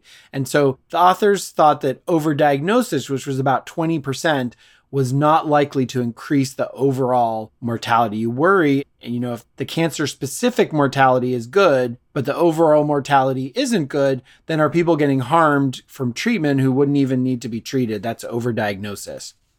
They emphasize the need for standard protocols to minimize harm, which could increase uptake of lung cancer screening, which is still pretty low in the US. And I still am concerned that these results might not be reproduced in the community when they're not in a randomized controlled trial, especially in a for-profit health system like the US. However, if you do have a place that can do it with a good protocol, the number needed to screen to prevent disease-specific mortality is similar to that in women aged 60 to 69 for mammogram screening. So if you want to get this going for your patients, then I would suggest some detailed conversations with your radiology center to assess their follow-up protocols. And know that other trials have shown us that screening is much more helpful the more they smoke and the older that they are. And for example, the median pack years of smoking in the NLST was 48, so a lot higher than this 20. And also, don't let this change you from really working with your patients on quitting smoking, which is really the most important thing to improve their overall mortality. I miss working with Mark. Mark's a super smart guy, and I've always enjoyed working with him. So I feel comfortable taking him on one point that he made in the paper. And this will also verify, Mark, are you listening to PCMA? Do you listen to PCMA? Because I'll find out after this is released in October whether he listens to PCMA still. So they made a statement that all-cause mortality was not statistically significant. True statement. The existing data were not powered for this outcome. Fine, but I don't agree because a power calculation is done a priori, right? You do it based on, you know, the estimated effect size that you're looking for, and you set a delta for that. But after the study's done, the numbers are what they are, and you don't have to assume anything anymore. And so doing a post hoc power calculation and saying, well, it wasn't powered for that, it doesn't matter whether it was powered a priori for something. Once you get the data and run a proper statistical analysis on the cohort, that's the data you have. And doing the post hoc power calculation, or what's called observed power, is just another way of expressing the p-value, and it can be misleading.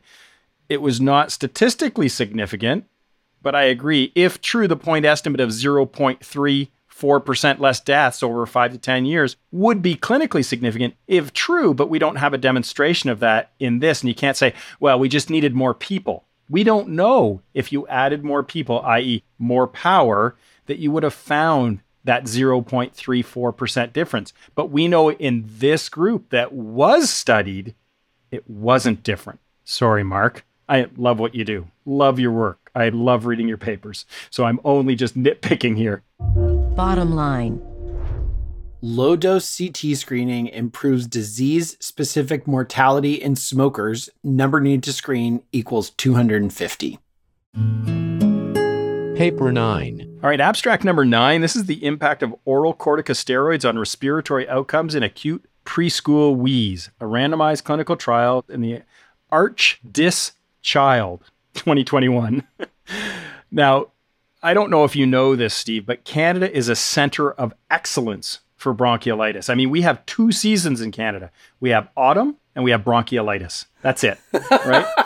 I mean, but interestingly, over the last year, you know how many times I've diagnosed bronchiolitis? Zero. Yeah, exactly. With us all wearing masks and social distancing. And washing our hands and not going out where you're sick. You know, I haven't seen cases of influenza. I haven't seen cases of bronchiolitis. So, hey, guess what? Washing your hands and wearing a mask and, you know, physically distancing can work to prevent other things. Anyways, this trial wanted to see if giving preschool children with an acute wheeze some oral prednisolone alters their respiratory outcomes. So it was a multi-center, double-blinded, randomized, placebo-controlled trial done in New Zealand. They took children aged 2 to 5 years of age with an acute wheeze with any respiratory illness.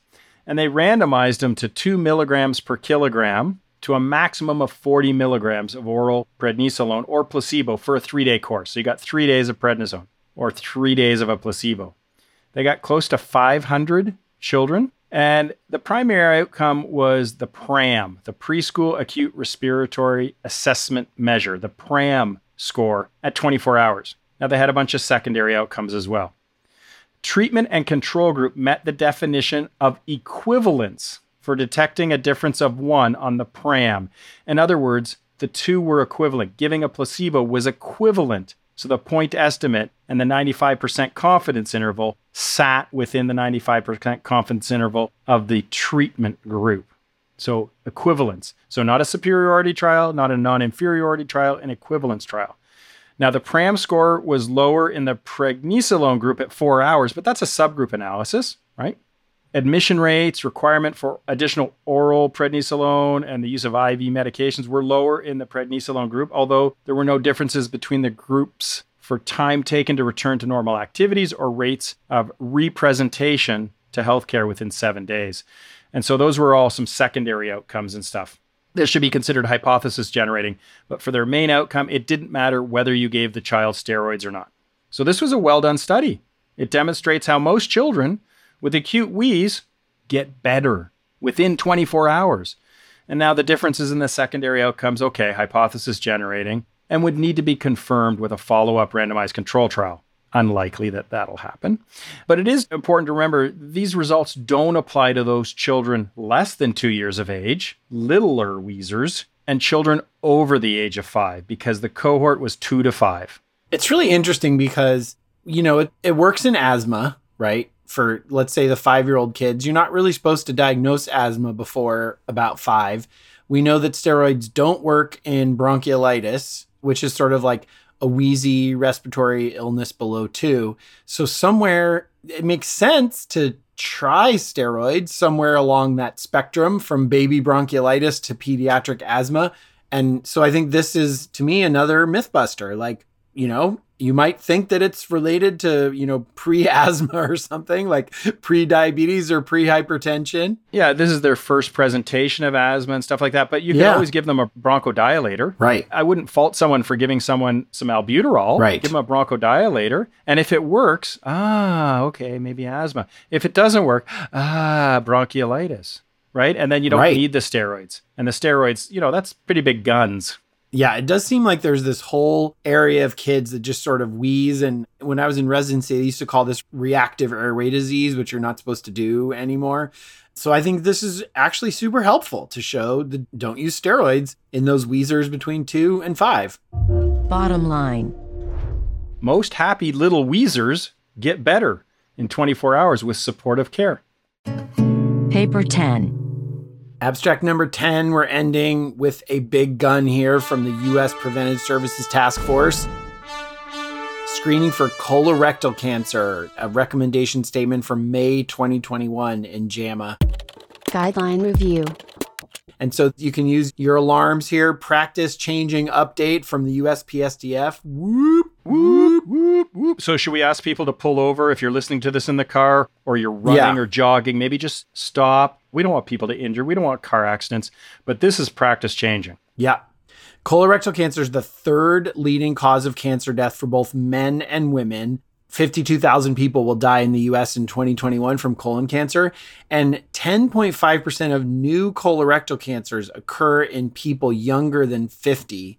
And they say the incidence of colorectal cancer, especially adenocarcinoma in adults aged 40 to 49, has increased by 15% in the last 15 years. So the USPSTF updated their 2016 recommendation by commissioning a systematic review to look at the benefits and harms of screening for colorectal cancer in adults 40 and older. And they commissioned a model, like they do for many of their interventions, comparing different strategies. So here's the recommendation. Screen for colorectal cancer in all adults age 50 to 75. That's an A recommendation, the strongest recommendation. Screened for colorectal cancer in adults aged 45 to 49, that's the change. That's a B recommendation. And another change is you can selectively offer screening for colorectal cancer in adults age 76 to 85. That's a C recommendation, so shared decision-making. They suggest you can do a FIT test every year, a colonoscopy every 10 years, a flex sig every 5 years. And I think the modeling here is totally fascinating. It's like super nerdy, but if you start at age 45 instead of 50, you'll gain 26 life years per 1,000 people screened. And you'll save one death from colorectal cancer per 1,000 people screened. That's if you start at age 45 instead of 50. Comparing the colonoscopy strategy to the FIT strategy, if you get the colonoscopy strategy, you'll get 3.4 on average lifetime colonoscopies versus 1.5 lifetime colonoscopies if you use the FIT strategy. So that seems like a no-brainer to me, especially when you consider that cardiovascular and GI complications are about 14 per 1,000 individuals screened with colonoscopy. So that's a pretty high rate of cardiovascular and GI complications. So we're now recommending starting screening at age 45 for colon cancer. It's not as strong as an A, but it's a B. And the USPSTF recommendation here has the usual strengths from their reviews: no financial conflicts of interest, clear use of a systematic review and evidence ratings. They clearly articulate the recommendations, and they have an opportunity for public comment and external feedback. Yeah, and one of the other things they do is they don't consider cost, right? They're just considering the evidence, and then society can decide whether or not to implement this or not. So I think that's really important. A couple other points I always like to make about screening. One is screening means they're asymptomatic. So full stop. If you've got symptoms, you're not going to do it every 2 years, every 5 years, every whatever. If they've got symptoms, you're going in now, right? So just remember, this is talking about asymptomatic people. That's what it applies to. And then I like the grading scale. You know, the A is like, yeah, you better be doing this, right? You know, and B is you better be doing this. C is consider doing this, right? A, B, C. And then they do have an I recommendation. And I always say I is, I don't know. But it means insufficient evidence, actually. But it's usually an I don't know. So they've got that grade A recommendation for the 50 to 75-year-olds. But to give you some spaced repetition on this one, 45 to 49, I think you're in that age group there, Steve. You be doing this, right? You be doing this. Well, you know, until this came out, I thought I had another couple years before I had to go to my doctor to get my fit test. But looks like I am going to have to be considering it now. Be doing this. You be doing this. Bottom line. The USPSTF now recommends colon cancer screening ages 40 to 75 with an option to continue to age 86.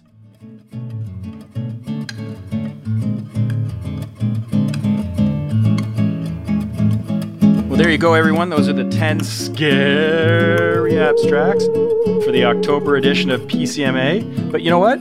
Don't be too scared off.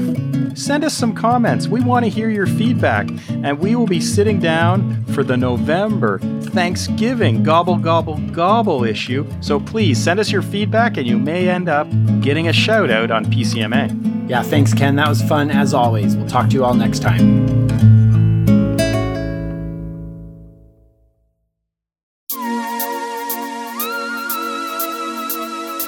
Sum this all up. Summary. The summary. Let's start off with PCMA. PCMA, Article 1. and paper one is the efficacy and safety of antidepressants for the treatment of back pain and osteoarthritis. And this systematic review looked for answers for conclusions about the impact of antidepressants on chronic back pain. And they decided to look at studies that include back, hip, or knee pain. And it also had two primary outcomes. And also included a lot of sponsored studies. So you can just picture Ken Milne's head spinning around, I'm sure. Spun him like a top. The review showed only moderate certainty that SNRIs might help with the pain. The numbers did not show clinical significance, however, and there were definite side effects. So the search for an evidence-based back pain treatment that makes a clinically significant difference continues. Paper number 2, major GI bleeding in older persons using aspirin, incidence and risk factors in the ASPREE randomized controlled trial from GUT 2021. Since 2019, we've been loath to prescribe ASA for primary cardiac disease prevention in patients over the age of 70, or if they were younger and at high risk of GI bleeds, and this paper in the BMJ looked into some of the specific stats from that paper with regards to GI bleeds. It showed that those patients over 70 who were given ASA had an increased risk of major bleeding in the realm of 1.5 per thousand. Paper 3, a randomized trial comparing prescribed light exercise to standard management for emergency department patients with acute mild traumatic brain injury. This was an unblinded RCT comparing light exercise to standard management for mild TBI. They were looking to see which group fared better in terms of post-concussive symptoms at 30 days post-injury. And you guessed it, there was no statistical difference between the two groups. So getting our adult patients with mild TBI to do a bit of gentle exercise like walking doesn't lead to harms, but it doesn't make them get better faster. Paper number 4, association of intravenous radiocontrast with kidney function, a regression discontinuity analysis from JAMA Internal Medicine. Regardless of this paper's conclusions, I just love that Steve opened with his admission that he didn't know what a regression discontinuity analysis was, let alone what was called a fuzzy regression discontinuity analysis. So now on to the conclusions. And really, as if this couldn't get any better, this paper actually busts the myth that IV contrast from CT scans causes renal damage. 6 months out from the contrast administration, there was no noticeable difference on eGFR between treatment groups. A disease-oriented outcome, but still good news in my books. So as Ken and Steve said, if the patient needs the test, this shouldn't stop you from giving it to them. Paper 5, short course antimicrobial therapy for pediatric community-acquired pneumonia. This SAFER randomized clinical trial, JAMA Pediatrics. And this sounds like a very pediatric approach to a Halloween edition, a SAFER randomized control trial. And Vanessa, if paper 3 got Ken's head spinning, this one got him riled up. He said things like, I quote, they tortured the data. And he quite rightly pointed out that the author really used statistical jujitsu. But in the end, what does it say? Well, if you are treating a kid for what you think is a bacterial community-acquired pneumonia, you can probably treat them for 5 days. You probably don't need to treat them for 10.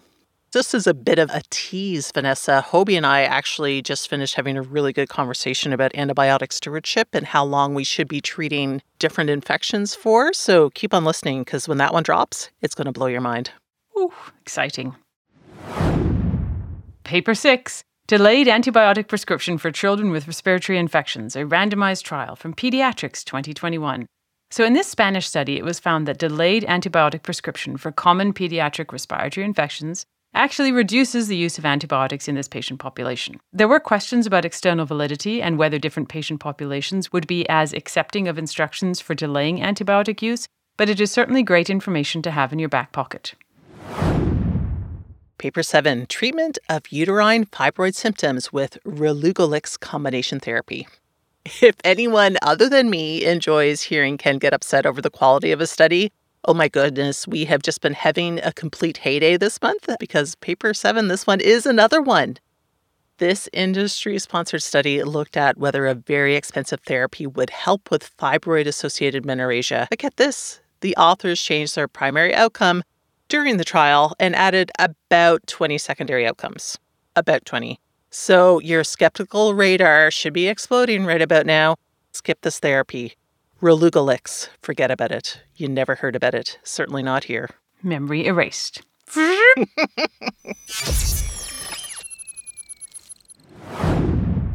Paper number 8. Cancer-specific mortality, all-cause mortality, and overdiagnosis in lung cancer screening trials, a meta-analysis from the Annals of Family Medicine 2020. While we must continue, of course, to focus on smoking cessation for our patients, this study notes that screening for lung cancer with low-dose CT scans does decrease lung cancer-specific mortality, and you get even more bang for your buck if the patients are older and are heavier smokers. We're not saying that you should do this for every single person, but in those higher-risk patients, it could be something to consider. Paper 9. Impact of oral corticosteroids on respiratory outcomes in acute preschool wheeze. A randomized clinical trial in Archives of Disease and Childhood 2021. So this study, Vanessa got the PCMA stamp of approval as a well-done study. This study compared prednisolone to placebo for preschool-age kids and found no difference in the PRAM scores at 24 hours. The secondary outcomes did really look like they were heading in favor towards treatments because there was less hospitalizations and less IV medications required, but we really should study these a little bit further before we have conclusive evidence. So right now, we can just be reminded that happy wheezers will usually get better without oral steroids. And rounding out PCMA for the month, paper number 10. The U.S. Preventative Services Task Force Recommendation Statement on Screening for Colorectal Cancer, published in JAMA 2021. This was an update to the USPSTF CRC screening guidelines, and I love how straightforward these are. There is strong evidence to support the current practices of screening patients aged 50 to 75 for colorectal cancer, and now there is an added B-level recommendation for screening patients aged 46 to 50. So I guess creepy little sample pots, here I come. So that was PCMA. Now, Heidi, what do we have on the rest of the show? It's Reviews and Perspectives with Dr. Hobart Lee. Well, Hobie and I talked about social media, Vanessa, and talked about the potential interaction between social media use and mental health. And we talked about a couple of papers on this topic. And a couple of take-home points for me was that using screens at night and accessing social media perhaps cause some mental health challenges because it impacts sleep. Sleep is the linchpin in mental health and well-being. The Generalist. Moving on to the generalist. This month, Ben Shepherd was joined by Penny Wilson, another Australian generalist with specialised training in obstetrics, in order to chat about contraception, namely the long-acting contraceptives and then different options available to women for emergency contraception. There was some crossover between these two topics, so we split the piece into two pieces, just to help you really focus on each one and lay down the recommendations into those brains of yours. Eating disorders. And then Dusty Narducci joined me for a conversation about eating disorders. That's right. And I'm sure most of us are aware that our understanding of eating disorders has progressed a lot in the last few decades, and we are well beyond the point where the two issues taught and studied in medical school were only anorexia and bulimia. So this segment was a really great introduction to that broader scope of topic as it stands today. You and Dusty did a great job with that piece, Heidi, and I'm looking forward to more pieces on these challenging and very often overlooked and underdiagnosed disorders. Rural Medicine Talks. This month on Rural Medicine, you were joined by Dr. Julie Vieth as she discussed the case of a baby who presented with altered mental status. This was a great run-through as the differential for AMS, particularly in this age group, as well as a good overview of the workup and treatment options.